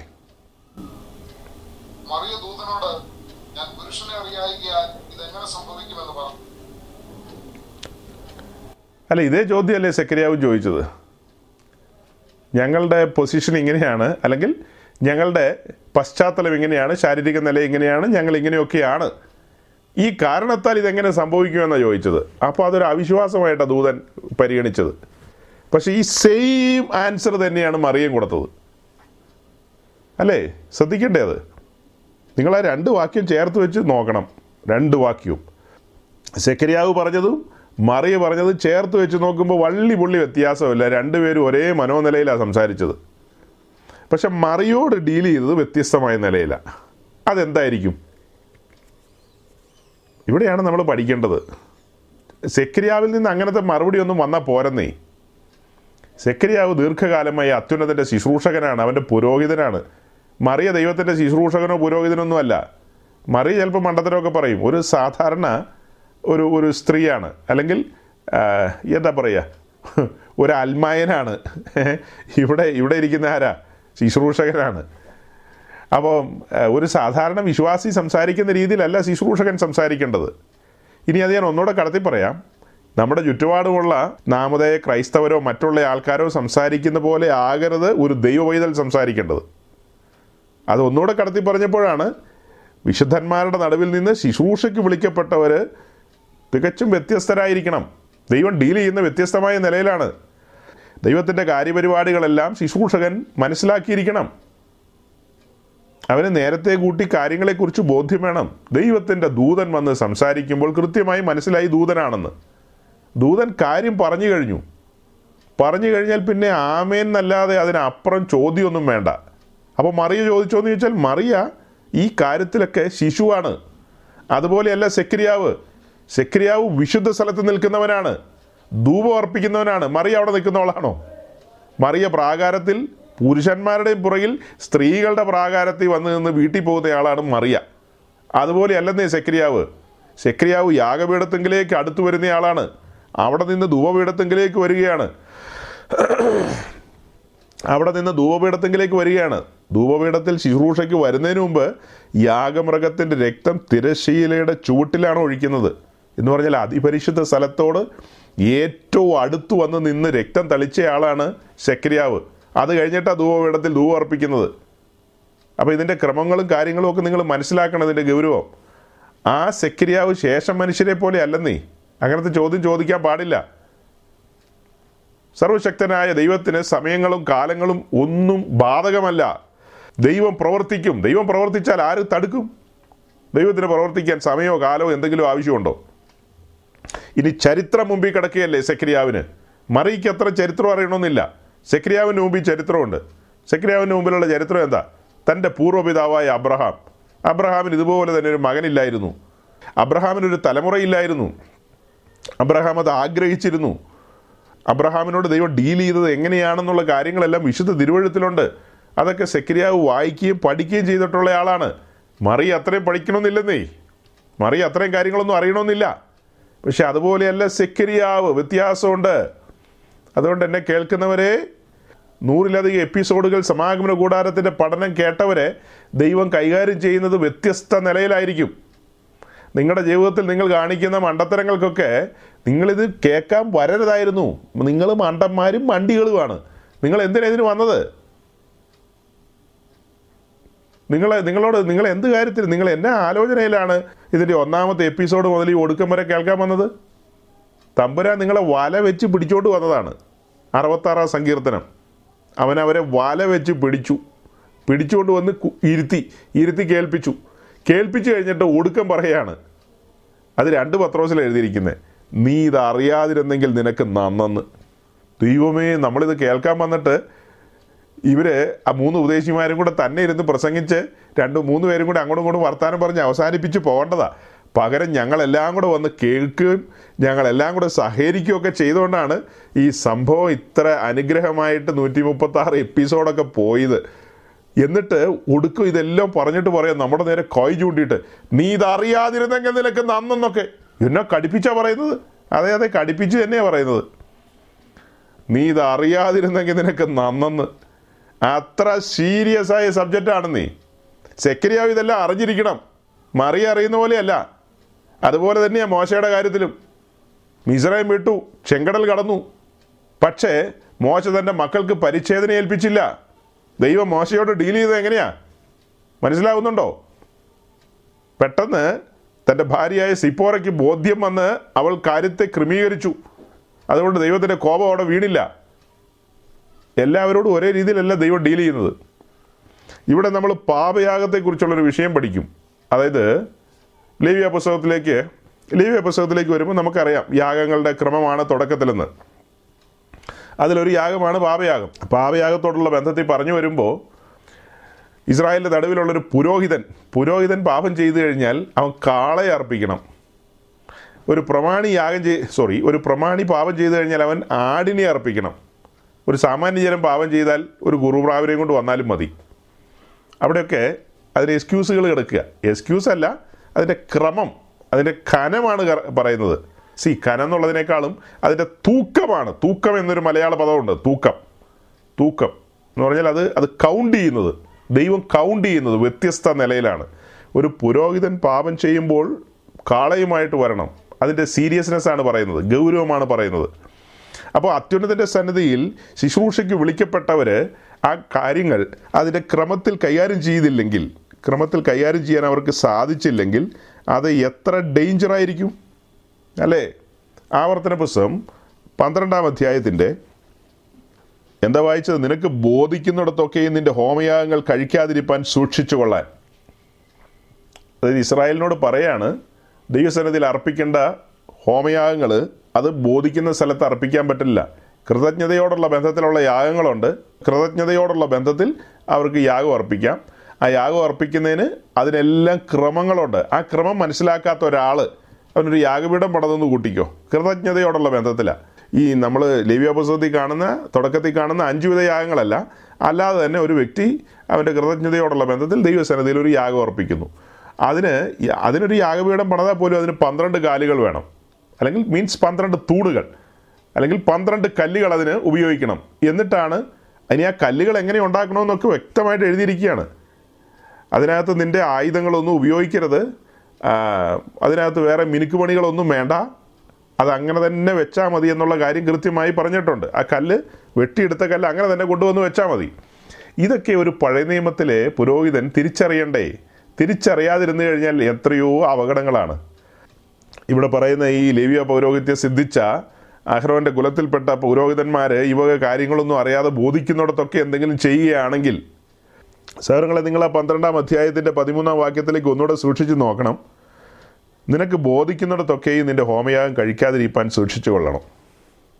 ഈ കാലത്തെ നമ്മുടെ ദൈവദാസന്മാർക്ക് ഈ വാക്യമൊക്കെ മനസ്സിലാകുകയാണെങ്കിൽ അവർക്ക് ബോധിക്കുന്നിടത്തൊക്കെ ഈ കാര്യങ്ങളൊക്കെ ചെയ്യാൻ കഴിയുമോ?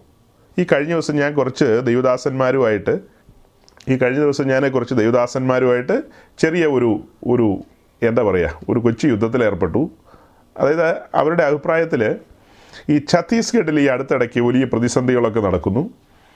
സുവിശേഷ വിരോധികൾ അവിടെയുള്ള കൂട്ടായ്മകളിൽ പ്രശ്നങ്ങൾ സൃഷ്ടിക്കുന്നു. അവരുടെ കുടിവരവുകൾ നടക്കുന്ന സഭാവോളുകൾ തല്ലിത്തകർക്കുന്നു. പിന്നെ ഒത്തിരി പ്രശ്നങ്ങളാണ്. അപ്പോൾ ഇങ്ങനെ വരുമ്പോൾ നമ്മൾ ഒരു ഐക്യത്തിന് വേണ്ടി ശ്രമിക്കണം. കാത്തലിക്സ് ഓർത്തഡോക്സ് എല്ലാവരുമായിട്ട് ഒരു ഐക്യത്തിന് നമ്മൾ നിൽക്കണം. അതാണ് പറഞ്ഞു വരുന്നത്. അപ്പോൾ ഒരു വിദ്വാൻ കുറച്ചും കൂടെ കടത്തി പറഞ്ഞു ഒരുമിച്ചുള്ള കർത്തൃമേശ പോലും പുള്ളി വിഭാവന ചെയ്യുന്നുണ്ട്. അങ്ങനെ പറയുകയാണെങ്കിൽ തൊട്ടടുത്തുള്ള രാജ്യമായ ചൈനയിൽ നമ്മുടെ രാജ്യത്തെക്കാളും എത്രയോ പ്രതിസന്ധിയാണ് വലിയ പ്രതിസന്ധിയാണ് അവിടുത്തെ കത്തോലിക്കരെ സംബന്ധിച്ച് കത്തോലിക്കർ ചൈനീസ് ഗവൺമെന്റുമായിട്ട് ഒരു ധാരണയിൽ ഒരു ചെറിയ അലയൻസിലാണ് പോകുന്നത്. അവിടുത്തെ ചർച്ചസിന് പറയുന്നത് ത്രീ സ്റ്റാർ ചർച്ചസ് എന്നാണ്. സർക്കാർ അനുവദിക്കുന്ന ചർച്ചുകളെ പറയുന്നതാണ് ത്രീ സ്റ്റാർ ചർച്ചസ് എന്ന് ആ ത്രീ സ്റ്റാർ മുദ്രയുള്ള ചർച്ചുകളാണ് കാത്തലിക് ചർച്ചുകളൊക്കെ അതായത് ഗവൺമെന്റ് പറയുന്ന ചൈനീസ് കമ്മ്യൂണിസ്റ്റ് പാർട്ടി പറയുന്ന തലത്തിലാണ് അവിടുത്തെ കാര്യങ്ങളെല്ലാം പോകുന്നത്. അതായത് മനുഷ്യൻ പാപിയാണെന്നൊന്നും പറയാനായിട്ട് സമ്മതിക്കില്ല. യേശു ക്രിസ്തു വീണ്ടും വരുമെന്നൊന്നും പറയാൻ പറ്റത്തില്ല. അങ്ങനെ അങ്ങനെ ഒത്തിരി ഒത്തിരി കാര്യങ്ങളുണ്ട്. അതൊക്കെ അംഗീകരിച്ചുകൊണ്ടാണ് കത്തോലിക്കൻ അവിടെ അന്നാ പെസക തിരുനാളിൽ കർത്താവ് അരുളിയ കൽപ്പന പോലൊക്കെ അവിടെ കർത്താവ് എന്നാ അരുളിയത്? കർത്താവ് അരുളിയത് പോലെയാണത്. ചൈനീസ് ഗവൺമെന്റ് അരുളിയത് പോൽ എന്ന് പാട്ടൊക്കെ പാടിക്കൊണ്ട് പോകുന്നത്. അതേസമയം അവിടെ വേർപെട്ട വിശുദ്ധന്മാർ സത്യവചനത്തിന് വേണ്ടി നിൽക്കുന്നവർ അവർ കാട്ടിലും മേട്ടിലും ഗുഹകളിലും അങ്ങനെയുള്ള സ്ഥലങ്ങളിലാണ് അവർ ഒത്തുകൂടുന്നത്. അതിനകത്തൊരു ഭയപ്പാടുണ്ട്. കാരണം പിടിക്കപ്പെടാം. അവരുടെ ആരാധനകൾ രഹസ്യത്തിലാണ് അവരുടെ ആരാധനകളൊക്കെ. അവർക്ക് വേണമെങ്കിൽ തോന്നാം. നമുക്ക് കത്തോലിക്കരുടെ കൂടെ കൂടിയാൽ ഈ പ്രതിസന്ധിയൊക്കെ ഒഴിവാകാം. അവരുടെ കൂട്ടത്തിൽ ഓസ്തിയൊക്കെ ഇങ്ങനെ പൊക്കി കാണിച്ചിട്ടുള്ള പരിപാടി അവിടെ പോയി നമുക്ക് നിന്നാൽ പോരെ. പക്ഷെ അങ്ങനെയല്ല. അതുകൊണ്ടാണ് ഇപ്പോൾ ഈ വായിച്ചത് നിനക്ക് ബോധിക്കുന്നിടത്തൊന്നും പോയി നിന്ന് എല്ലാവരുടെയും കൂട്ടത്തിലുള്ള അലേലിയൊന്നും അങ്ങനെ ഒരു ക്രിസ്തീയ ഐക്യമൊന്നുമില്ല. സഹോദരങ്ങൾ ശ്രദ്ധിച്ച് കേൾക്കണം. ക്രിസ്തീയ ഐക്യം എന്ന് പറഞ്ഞാൽ ക്രിസ്ത്യാനികളുടെ ഐക്യമാണ് എന്ന് പറഞ്ഞാൽ രക്ഷിക്കപ്പെട്ട് സ്നാനപ്പെട്ട് കൃപയിൽ നിൽക്കുന്നവരാണ് ക്രിസ്ത്യാനികൾ.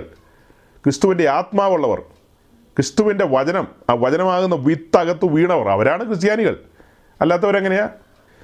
അല്ലാത്തവർ സർക്കാരിന്റെ റെക്കോർഡ്സിൽ അവർ ക്രിസ്ത്യാനികളാണ്. സർക്കാർ രേഖകളിൽ അവർ ക്രിസ്ത്യാനികളാണ്. ക്രിസ്ത്യാനിയാകണമെങ്കിൽ ഒരുവൻ വീണ്ടും ജനിക്കണം. ഒരു ദൈവവൈതലാകണമെങ്കിൽ അവൻ വീണ്ടും ജനിക്കണം. വീണ്ടും ജനിച്ചവർ തമ്മിലാണ് കൊയിനോണിയ. അവർ തങ്ങളിലാണ് ഐക്യം. അവർ തങ്ങളിലാണ് കൂട്ടായ്മ. അവർ തങ്ങളിലാണ് ശുശ്രൂഷയിലെ ഐക്യം. അവർ തങ്ങളിലാണ് ഒരുമിച്ച് മുന്നോട്ട് പോകേണ്ടത്. അവർ ദൈവത്തിൽ ആശ്രയിക്കുക. പ്രശ്നങ്ങളും പ്രതിസന്ധികളും വരും. അതിനെയെല്ലാം മറികടക്കാനുള്ള കൃപയും അഭിഷേകവും ബലവും ദൈവം പകരും. ഏത് കാര്യത്തിനും? ഏത് കാര്യത്തിനും? നോക്കണം. നമ്മുടെ ചെറുതും വലുതുമായ കാര്യങ്ങൾ അറിയുന്നൊരു ദൈവമല്ലേ? സെക്രിയാവിനെ സംബന്ധിച്ച് സെക്രിയാവിന്റെ ജീവിതത്തിൽ നാളുകളായി പേറുന്നൊരു ദുഃഖം അല്ലെങ്കിൽ ഒരു ഭാരം ഒരു ഒരു നിരാശ അത് താൻ ഉള്ളിലൊതുക്കി ദൈവസന്നിധിയിൽ വന്ന് യാഗം അർപ്പിക്കുന്നു ധൂപം അർപ്പിക്കുന്നു അതിനൊന്നും ഒരു തടസ്സം താൻ വരുത്തിയിട്ടില്ല. പക്ഷേ ദൈവത്തിന്റെ പ്രവൃത്തിയെക്കുറിച്ചൊന്ന് സംശയിച്ചു എന്ന് നമ്മൾ തുടക്കത്തിൽ പറഞ്ഞെങ്കിൽ തന്നെയും നോക്കണം ഈ കാര്യങ്ങളെല്ലാം അടുക്കും ചിട്ടയോടും കൂടിയല്ലേ സെക്രിയാവ് വന്ന് ചെയ്യുന്നത്. അതിലൊന്നും ഒരു അമാന്തം വരുത്തിയിട്ടില്ല ഉദാസീനത വരുത്തിയിട്ടില്ല. എല്ലാ കാര്യങ്ങളും അങ്ങനെ ചെയ്യുന്നു. അങ്ങനെ ചെയ്യുമ്പോൾ എല്ലാം കാണുന്നൊരു ദൈവം ഇല്ലേ സഹോദരങ്ങളെ? സെക്രിയാവിലേക്ക് നോക്കുമ്പോൾ നമ്മൾ എന്താ കാണുന്നത്? നമ്മൾ സാധാരണ ഇവിടെ ഈ പ്രശ്നങ്ങളുടെ പരിഹാരമൊന്നും പറയാറില്ലെങ്കിൽ പോലും വാസ്തവത്തിൽ നമ്മുടെ എല്ലാ കാര്യങ്ങളും അറിയുന്നൊരു പിതാവിന്റെ സന്നിധിയിലാണ് നാം ആയിരിക്കുന്നത്. ഏ?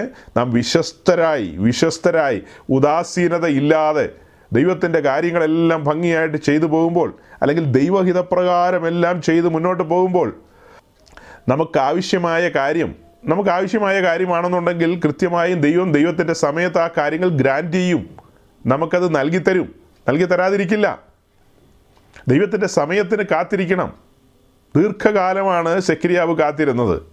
അബ്രഹാമിന്റെ കാര്യം പറഞ്ഞാലും അങ്ങനെയൊക്കെ തന്നെയാണ് ഷമുവേലിന്റെ അമ്മയായ ഹന്ന ഹന്നായും അതുപോലെ കാത്തിരുന്നൊരു ഭക്തയായ സ്ത്രീയാണ്. ദൈവത്തിന്റെ സമയത്ത് ദൈവം അവരുടെ ആ താല്പര്യങ്ങൾ മനസ്സിലാക്കിക്കൊണ്ട് ദൈവം ആ കാര്യങ്ങളെ പരിഗണിച്ചു. പക്ഷെ നമ്മൾ വിശ്വസ്തരായിരിക്കണം. ഇപ്പോൾ ഈ വായിച്ച വാക്യപ്രകാരം ഞാൻ പുതിയ നിയമത്തിന്റെ പുരോഹിതന്മാരോട് സൂചിപ്പിക്കുകയാണ് പഴയ നിയമ പുരോഹിതന്മാർ ഈ കാര്യങ്ങൾ അറിയാതെ തെറ്റായി ശുശ്രൂഷകളിൽ കൈകാര്യം ചെയ്തു കഴിഞ്ഞാൽ അത് ദൈവത്തിൽ നിന്ന് പ്രസാദം ലഭിക്കുമോ എന്നൊരു ചോദ്യമുണ്ട്. Leviticus chapter twenty two verse one and two. ഒന്ന് ഒന്ന് രണ്ടും. യഹോവ പിന്നെ മോശയോട് അവിടെ ചെയ്തെന്നാൽ ഇസ്രായേൽ മക്കൾ എനിക്ക് ശുദ്ധീകരിക്കുന്ന വിശുദ്ധ സാധനങ്ങളെ സംബന്ധിച്ച് അഹരോനും അവന്റെ പുത്രന്മാരും സൂക്ഷിച്ചു നിൽക്കുമെന്നും നിൽക്കണമെന്നും എന്റെ വിശുദ്ധ നാമത്തെ അശുദ്ധമാക്കരുതെന്നും അവരോട് ഞാൻ അതായത് ദൈവത്തിന്റെ സന്നിധിയിൽ നിൽക്കുന്ന ദൈവത്തിന്റെ പുരോഹിതന്മാർ സൂക്ഷ്മതയുള്ളവരായിരിക്കണമെന്നാണ് അവിടെ ദൈവം കൊടുക്കുന്ന മുന്നറിയിപ്പ്. അതിന്റെ ഒൻപതാം വാക്യം കൂടെ വായിക്കണം ഷിജു പാസ്റ്ററെ. ഒൻപതാം വാക്യം കൂടെ. Verse nine. നമ്മൾ ഈ വാക്യം ഒത്തിരി വായിച്ചിട്ടുള്ളതാണ്. ലേവ്യപ്പസ് ഇരുപത്തിരണ്ടിന്റെ ഒൻപത്. ആകയാൽ അവർ എന്റെ പ്രമാണങ്ങളെ നിസാരമാക്കി തങ്ങളുടെ മേൽ പാപം വരുത്തുകയും അതിനാൽ മരിക്കുകയും ചെയ്യാതിരിപ്പാൻ അവ പ്രമാണിക്കണം. ഞാൻ അവരെ ശുദ്ധീകരിക്കുന്ന യഹോവയാകുന്നു. അങ്ങനെയാണല്ലോ വായിച്ചത്. അപ്പോൾ അവിടെ തുടങ്ങുന്നത് എങ്ങനെയാണ് ആകയാൽ അവർ എന്റെ പ്രമാണങ്ങളെ നിസാരമാക്കി തങ്ങളുടെ മേൽ പാപം വരാതിരിപ്പാൻ സൂക്ഷിക്കണം. ദൈവത്തിന്റെ പ്രമാണങ്ങളെ നിസാരമാക്കിയാൽ അത് പാപഹേതുവാണ്. അപ്പോൾ ഇവിടെയാണ് പഴയ നിയമവും പുതിയ നിയമവും ചേർത്ത് വെച്ചിട്ടുള്ള ഒരു പഠനത്തിന്റെ ഗൗരവം വരുന്നത്. പഠനത്തിന്റെ ഗൗരവം വരുന്നത്. പുരോഹിതന്മാർ അവിടെ അത്യുന്നതന്റെ സന്നിധിയിൽ ആലയത്തിൽ എങ്ങനെ കടന്നു വന്നു ശുശ്രൂഷിച്ചു എന്നുള്ള കാര്യങ്ങളെല്ലാം നമ്മൾ അടുത്ത് നിന്ന് കാണണം. എല്ലാ കാര്യങ്ങളും അടുത്ത് നിന്ന് കാണണം. അതുകൊണ്ടാണ് ഞാൻ ആദ്യം പറഞ്ഞ അഹ്റോന്റെ രണ്ട് മക്കളെ മറന്നു പോകരുത്. യാഗപീഠത്തിൽ നിന്ന് തീയെടുത്ത് ധൂപപീഠത്തിൽ കൊണ്ടുവരേണ്ടതിന് പകരം വെളിയിൽ നിന്ന് തീ കൊണ്ടുവന്നു. അതവർ പട്ടുപോകാൻ കാരണമായി നാശകേതുവായി തീർന്നു. അതുപോലെ ഇന്ന് ആരാധന എന്ന് പറഞ്ഞ് വർഷിപ്പ് എന്നൊക്കെ പറഞ്ഞ് ഇന്ന് കാട്ടിക്കൂട്ടുന്ന കാര്യങ്ങളൊക്കെ അതെല്ലാം അന്യാഗ്നിയാണ് കത്തിക്കുന്നത്. ഞാൻ ഇന്ന് കണ്ടെന്ന് പറഞ്ഞ വീഡിയോ അത് തികച്ചും അതായത് ഹൺഡ്രഡ് പേഴ്സന്റും അത് അന്യാഗ്നിയാണ് കത്തുന്നത്. അങ്ങനെ ഈ ന്യൂ ജനറേഷൻ ചർച്ചസിലൊക്കെ കാണിക്കുന്ന കാര്യങ്ങളൊക്കെ പരിശുദ്ധാത്മാവിന്റെ പ്രവർത്തനം എന്ന വ്യാജേനെ കാണിക്കുന്ന കാര്യങ്ങളൊക്കെ പരിശുദ്ധാത്മാവിന്റെ പ്രവർത്തനമാണെങ്കിൽ അത് കഴിഞ്ഞിട്ട് എന്താ ദൈവവചനം വെളിപ്പെടാത്ത അവിടെ? ദൈവത്തിന്റെ വചനം അടുക്കടുക്കായിട്ട് വെളിപ്പെടാത്ത എന്താ? ക്രിസ്തുവിനെ അവിടെ മഹത്വപ്പെടുത്താത്തത് എന്താ? എന്ന് പറഞ്ഞാൽ ആ ക്രൂശിക്കപ്പെട്ട ക്രിസ്തുവിനെ തേജസ്സിന്റെ ക്രിസ്തുവിനെ അങ്ങനെ ആ നിലയിലൊന്നും വെളിപ്പാട് എന്താ കിട്ടാത്തത്? കിട്ടുന്ന വെളിപ്പാടൊക്കെ അബ്രഹാമിന്റെ തൊഴുത്തിലെ ആടുകളുടെയും മാടുകളുടെയും വെളിപ്പാടാണ്. അബ്രഹാമിനെ അനുഗ്രഹിച്ച ദൈവം നമ്മെ അനുഗ്രഹിക്കും എന്നുള്ള ആ തെറ്റായ ഒരു സങ്കല്പം. അബ്രഹാമിനോട് ദൈവം കൊടുത്ത വാക്റ്റത്വമാണ് നിന്നാൽ സകല ജാതികളെയും ഞാൻ അനുഗ്രഹിക്കുമെന്ന്. ആ അനുഗ്രഹമാണ് ഇപ്പം നമ്മൾ അനുഭവിച്ചുകൊണ്ടിരിക്കുന്നത് അല്ലേ? അബ്രഹാമിന്റെ കൊച്ചുമകനാ മോശ. അബ്രഹാമിന്റെ കൊച്ചുമക്കളാണ് ഇസ്രായേൽ ജനം. ആ ഇസ്രായേൽ ജനത്തിന്റെ നടുവിൽ വലിയവനായ ദൈവം വസിച്ച ആ കാലം സമാഗമന കൂടാരവും അതിന്റെ ഉപകരണങ്ങളും അതെന്താന്ന് ഈ അബ്രഹാമിന്റെ മക്കൾക്ക് ഒരാൾക്ക് പോലും ബോധം വന്നില്ല. അവർക്ക് മനസ്സിലായില്ല. ദൈവം അതെല്ലാം മൂടിയിട്ടു. അതെല്ലാം കാലസമ്പൂർണതയ്ക്ക് വേണ്ടി മറച്ചു വെച്ചു. എന്നിട്ട് കാലസമ്പൂർണതയിൽ ആ കാര്യങ്ങളെല്ലാം നമുക്ക് തുറന്നു തന്നു. അതാണ് അനുഗ്രഹം എന്ന് പറയുന്നത്. അല്ലേ? ഞാൻ നിങ്ങളുടെ മുമ്പിൽ അന്നാസിനെയും കയ്യഫാവിനെ നിർത്തിയില്ലേ? ഞാൻ നിങ്ങളുടെ മുമ്പിൽ അഹ്റോനെ നിർത്തിയില്ലേ? അഹ്റോൻ ഒരു സൈഡിൽ നിൽക്കുന്നു ഒടുക്കം അന്നാസും കയ്യഫാസും നിൽക്കുന്നു.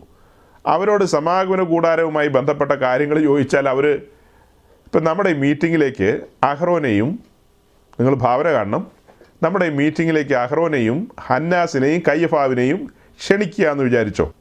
അവരെ ക്ഷണിക്കുകയാണ് അവരും നമ്മുടെ സൂം പ്ലാറ്റ്ഫോമിൽ വരികയാണ്. നമ്മളിതിൽ ഓരോരോ കാര്യങ്ങൾ പറയുന്നത് കേൾക്കുമ്പോൾ അവർ അന്തം വിട്ടു പോകില്ലേ ആ വാതിലിലേക്ക് നോക്കുമ്പോൾ നമ്മൾ ബദലഹയും കാണുന്നു. സുവിശേഷം. മഹത്വത്തിലിരുന്നവൻ വേഷാൽ മനുഷ്യനായി വന്നു. യാഗപീഠത്തിലേക്ക് നോക്കുമ്പോൾ വീണ്ടെടുപ്പുകാരനായ മഷിയായെ കാണുന്നു. യാഗമൃഗത്തെ കാണുന്നു. അഹ്റോൻ ചോദിക്കും ഇത് എന്ന പരിപാടിയാ എന്നെ എന്നാ സംഭവമായത് കൊള്ളാമല്ലോ. ഞങ്ങൾ ശരിക്കും പറഞ്ഞ ചന്തയിൽ ആടിനെയൊക്കെ മേടിച്ചുകൊണ്ട് വന്ന് അറുത്ത് യാഗം അർപ്പിച്ചു പിന്നെ രക്തം കൊണ്ടുപോയി തളിച്ചു ധൂവം അർപ്പിച്ചു ഞങ്ങൾ വീട്ടിൽ പോയി. അത്രയേ ഉള്ളൂ. നിങ്ങളിതിന്റെ ആഴങ്ങളും ആത്മീയ അർത്ഥങ്ങളൊക്കെ പറയുന്നത് കേട്ടിട്ട് കൊതിയാകാന്ന് പറയും. പക്ഷെ നമ്മുടെ ആളുകൾ പറയുക ഞങ്ങൾക്കൊന്നും കേൾക്കണ്ടെന്ന്. അഹറോൻ പറയും അയ്യോ നേരത്തെ ലിങ്ക് അയച്ചു തരാൻ എന്നാ? നേരത്തെ വരികയായിരുന്നെങ്കിൽ ഇതിന്റെ തുടക്കമൊക്കെ ഞങ്ങൾക്ക് ഒരു ബേസ് കിട്ടിയാനല്ലോ തുടക്കം മുതലുള്ള കാര്യങ്ങൾ ഞങ്ങളെക്കുറിച്ചൊക്കെയുള്ള കാര്യങ്ങളല്ലേ തുടക്കത്തിൽ പറഞ്ഞത്? അതൊക്കെ കേൾക്കാമായിരുന്നല്ലോ എന്ന് അഹറോൻ പറയാതിരിക്കില്ലോ? പറയാതിരിക്കുമോ സൗരങ്ങളെ അവർക്കെല്ലാം മറഞ്ഞിരിക്കുന്ന കാര്യങ്ങളാണ് നമുക്കിപ്പോൾ ഇവിടെ വെളിപ്പെട്ട് കിട്ടുന്നത്. വെളിപ്പെട്ട് കിട്ടുന്ന കാര്യങ്ങളൊക്കെ എത്ര ശ്രേഷ്ഠമാണ് അബ്രഹാമിന്റെ അനുഗ്രഹം. അതല്ലേ? മറച്ചു വെച്ചിരിക്കുകയാണ് ആ അനുഗ്രഹം. പഴയ നിയമത്തിൽ ആർക്കും മനസ്സിലായില്ല എന്താ ഏതാണെന്നൊന്നും അതൊക്കെ ഉൽപ്പത്തി പുസ്തകത്തിൽ എഴുതി വെച്ചിട്ടുണ്ട്. എത്രയോ പേര് പരിശോധിച്ചു. അല്ലേ? ഉൽപ്പത്തി പുസ്തകം എത്രയോ പേര് പരിശോധിച്ച് എത്രയോ പ്രവാചകന്മാർ എത്രയോ രാജാക്കന്മാർ പരിശോധിച്ച പുസ്തകം ഉൽപ്പത്തി പുസ്തകം. ഉൽപ്പത്തി പുസ്തകം ആദ്യമായിട്ട് വായിച്ച ഷിജു പാസ്റ്ററാണോ അത് കൊള്ളാം. ഉൽപ്പത്തി പുസ്തകം ആദ്യമായിട്ട് വായിച്ച എത്രയോ പേര് കിടക്കുക മോശയുടെ സമകാലീനരായ ആൾക്കാർ ആ കാലഘട്ടം മുതലുള്ളവർ ദാവീദ് വായിച്ച പുസ്തകമല്ലേ അത്? അല്ലേ? ഏലിയാവും ഏലീശയൊക്കെ വായിച്ച പുസ്തകം ഉൽപ്പത്തി പുസ്തകം. അവർക്ക് ആർക്കും മനസ്സിലായില്ല. പക്ഷേ ഇന്ന് നമുക്ക് മനസ്സിലാകുകയാണ് എല്ലാം മറ നീക്കുകയാണ് മറ നീക്കി നമ്മുടെ മുമ്പിൽ തുറന്നു തരികയാണ്. നാം പുതു നിയമത്തിന്റെ പുരോഹിതന്മാർ എന്ന നിലയിൽ എത്ര മഹത്തരമായ ഒരു അനുഭവത്തിലേക്കാണ് നമ്മെ കൊണ്ടുവന്നിരിക്കുന്നത്. പക്ഷേ ഒരു മുന്നറിയിപ്പ് തന്നെ ഞാൻ അവസാനിപ്പിക്കുക. നമ്മളിവിടെ തുടങ്ങി വെച്ചിട്ടുള്ളൂ. പൗരോഹിത്യവുമായി ബന്ധപ്പെട്ട് കുറച്ചുകൂടെ അടുക്കും ചിട്ടയോടെ പറയേണ്ടതുണ്ട്. ഈ പഴയ നിയമ പുരോഹിതന്മാരോട് ദൈവം ഡീൽ ചെയ്ത കാര്യങ്ങൾ മനസ്സിലാക്കണം. ദൈവം അവരോട് ഇടപെട്ട രീതികൾ മനസ്സിലാക്കണം. അങ്ങനെയെങ്കിൽ പുതിയ നിയമ പുരോഹിതന്മാരെ പുതിയ നിയമ പുരോഹിതന്മാരെ നാം ദൈവത്തിന്റെ സന്നിധിയിൽ ഭയത്തോടും വിറയലോടും തന്നെ കടന്നു വരണം. ദൈവത്തിന്റെ പ്രമാണങ്ങളെ നിസാരമാക്കാൻ പാടില്ല. അത് നിസാരമാക്കിയാൽ അത് നമുക്ക് ദോഷമാണ്. അത് ഒരിക്കലും നിസാരമാക്കാൻ പാടില്ല. പുതിയ നിയമത്തിന്റെ താളിൽ തുടക്കത്തിൽ തന്നെയാണ് ലൂക്കോസിന്റെ സുവിശേഷത്തിൽ എഴുതി വെച്ചിരിക്കുന്നത്. സെക്കരിയാവിനോട് ഈ കാര്യങ്ങളൊക്കെ പറഞ്ഞപ്പോൾ സെക്കരിയാവ് അത് വേണ്ട വിധത്തിൽ ഗ്രഹിച്ചില്ല. പകരം കൊടുത്ത ഒരു ഒരു താൽക്കാലികമായ ഒരു ചെറിയ ശിക്ഷ കണ്ടോ?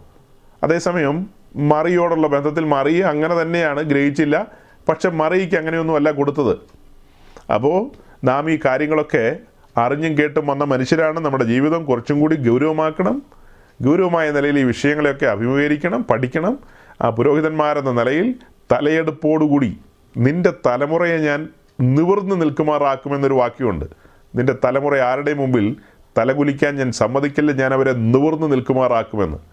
നമ്മെ നിവർന്നു നിൽക്കുന്ന ഒരു നിലയിലേക്ക് കൊണ്ടുവരികയാണ് ദൈവം. നിവർന്നു നിൽക്കുന്ന നിലയിലേക്ക്. ഞാൻ ഇന്നലെ ഒരു പ്രത്യേക വിഷയത്തിന്റെ മറുപടി പറയാൻ വേണ്ടി സമാഗമന കൂടാരത്തെ എടുത്ത് സംസാരിക്കാനിടയായി കഴിഞ്ഞ ആഴ്ചയും ഇന്നലെയും. അപ്പോൾ അങ്ങനെ ആ മറുപടി പറഞ്ഞു പോയ കൂട്ടത്തിൽ ഇന്നലെ ഇങ്ങനെ എന്താ നമ്മുടെ യൗവനക്കാരൊക്കെ ക്രിസ്ത്യാനിറ്റിയെക്കുറിച്ച് ക്രിസ്തീയ ജീവിതത്തെക്കുറിച്ച് അവർക്ക് വേണ്ട ഗ്രാഹ്യമില്ലാത്തതുകൊണ്ട് അവർ പല സ്ഥലങ്ങളിലും പൊതുസ്ഥലങ്ങളിലും അല്ലെങ്കിൽ മറ്റ് നാമധേയ ക്രൈസ്തവരുടെ ഇടയിലും അക്രൈസ്തവരുടെ ഇടയിലുമൊക്കെ തലകുനിച്ച് നിൽക്കാൻ ഇടവരുന്ന ഒരു സാഹചര്യമുണ്ട്. അതിന് ഈ ഈ ഈ വക വിഷയങ്ങളൊക്കെ ഈ കാര്യങ്ങളൊക്കെ അവർക്ക് നല്ല നിലയിൽ ഗ്രഹിപ്പിച്ചു കൊടുക്കണം. ഈ ഈ കാര്യങ്ങളൊക്കെ നല്ല നിലയിൽ ഗ്രഹിപ്പിച്ച് ബോധ്യപ്പെടുത്തി കൊടുത്തെങ്കിൽ മാത്രമേ തലയെടുപ്പോടെ നിൽക്കാൻ കഴിയൂ നിവർന്നു നിൽക്കാൻ കഴിയൂ. അല്ലെങ്കിൽ എങ്ങനെ നിവർന്നു നിൽക്കും? ഏ? എങ്ങനെ നിവർന്നു നിൽക്കാൻ കഴിയും? ആളുകൾ കളിയാക്കുമ്പോൾ നമ്മൾ കട്ടിലിനടിയിലേക്ക് കയറുക. കട്ടിലിനടി കയറേണ്ടവരല്ല നാം. നമ്മെപ്പോലെ തലയെടുപ്പുള്ളവർ വേറെ ആരുമില്ല. ഏത് കത്തോലിക്കനോടും ഏത് യാക്കോവക്കാരനോടും നമുക്ക് സംസാരിക്കാം.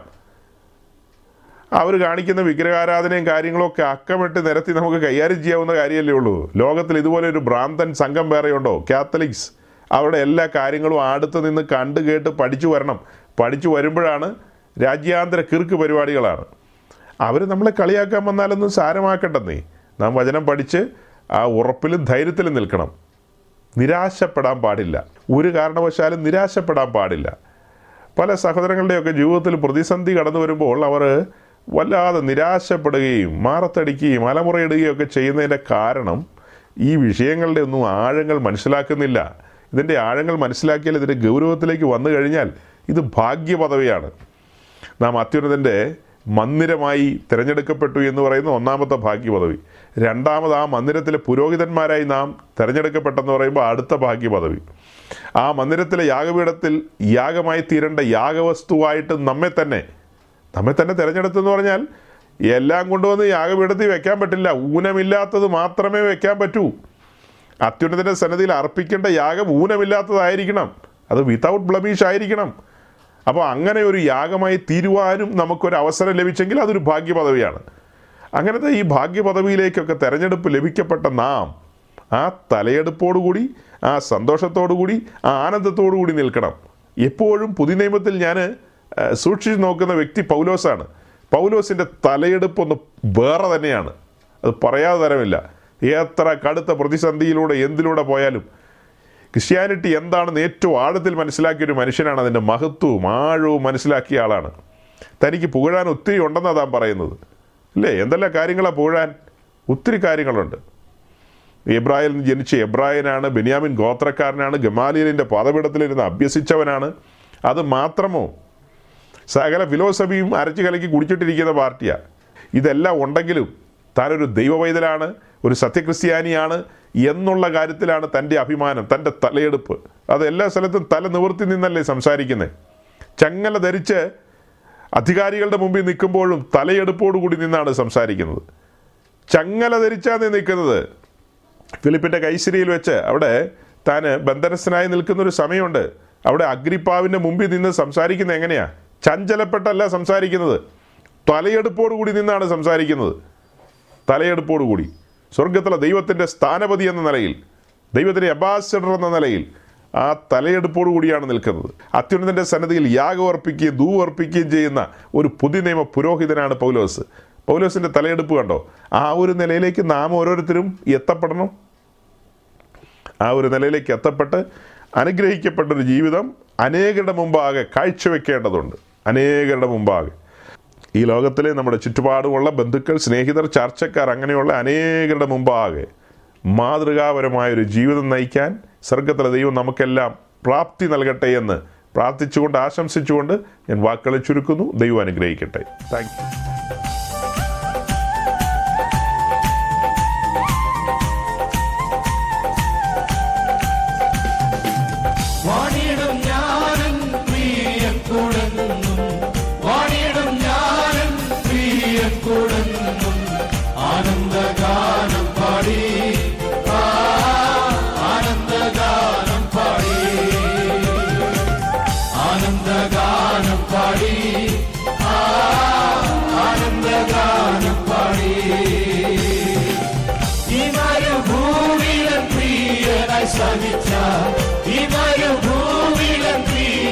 సమిత్ర దర్శనల్ నీ నీరువే ఆ దర్శనల్ నీ నీరువే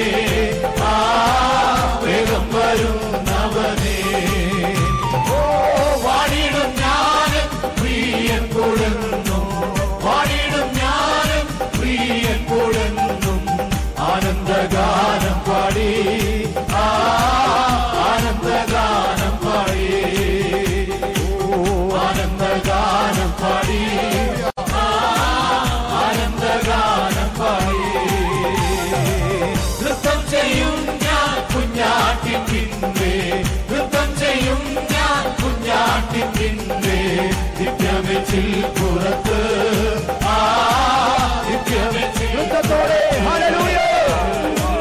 ദിവ്യമെച്ചിൽ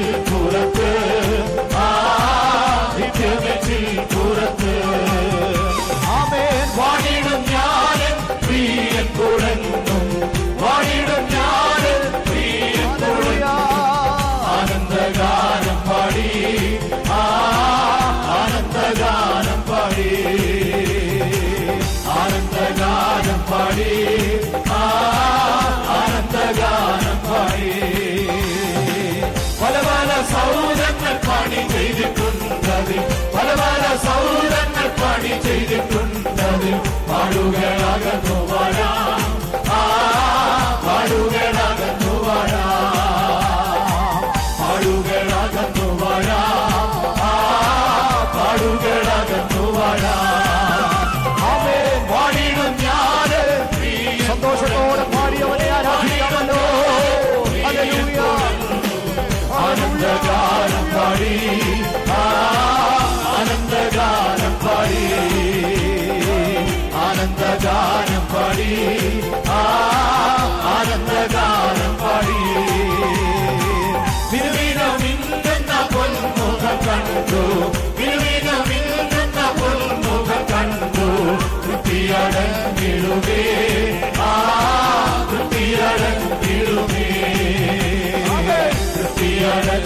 വിടുവേ ആ തൃപ്തിയടങ്ങിടുവേ വാണിടും ഞാനും പ്രിയ കുഴങ്ങും വാണിടും ഞാനും പ്രിയ കുഴങ്ങും ആനന്ദഗാനം പാടി. ആ ആനന്ദഗാനം പാടി. ആനന്ദഗാനം പാടി. ആനന്ദഗാനം പാടി.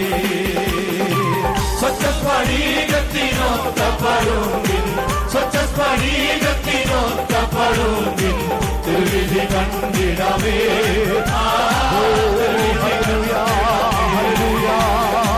തിരുവിധി കണ്ടിടമേ തിരുവിധി കണ്ടിടമേ വാണിടും ഞാൻ നീ എൻകുടങ്ങും വാണിടും ഞാൻ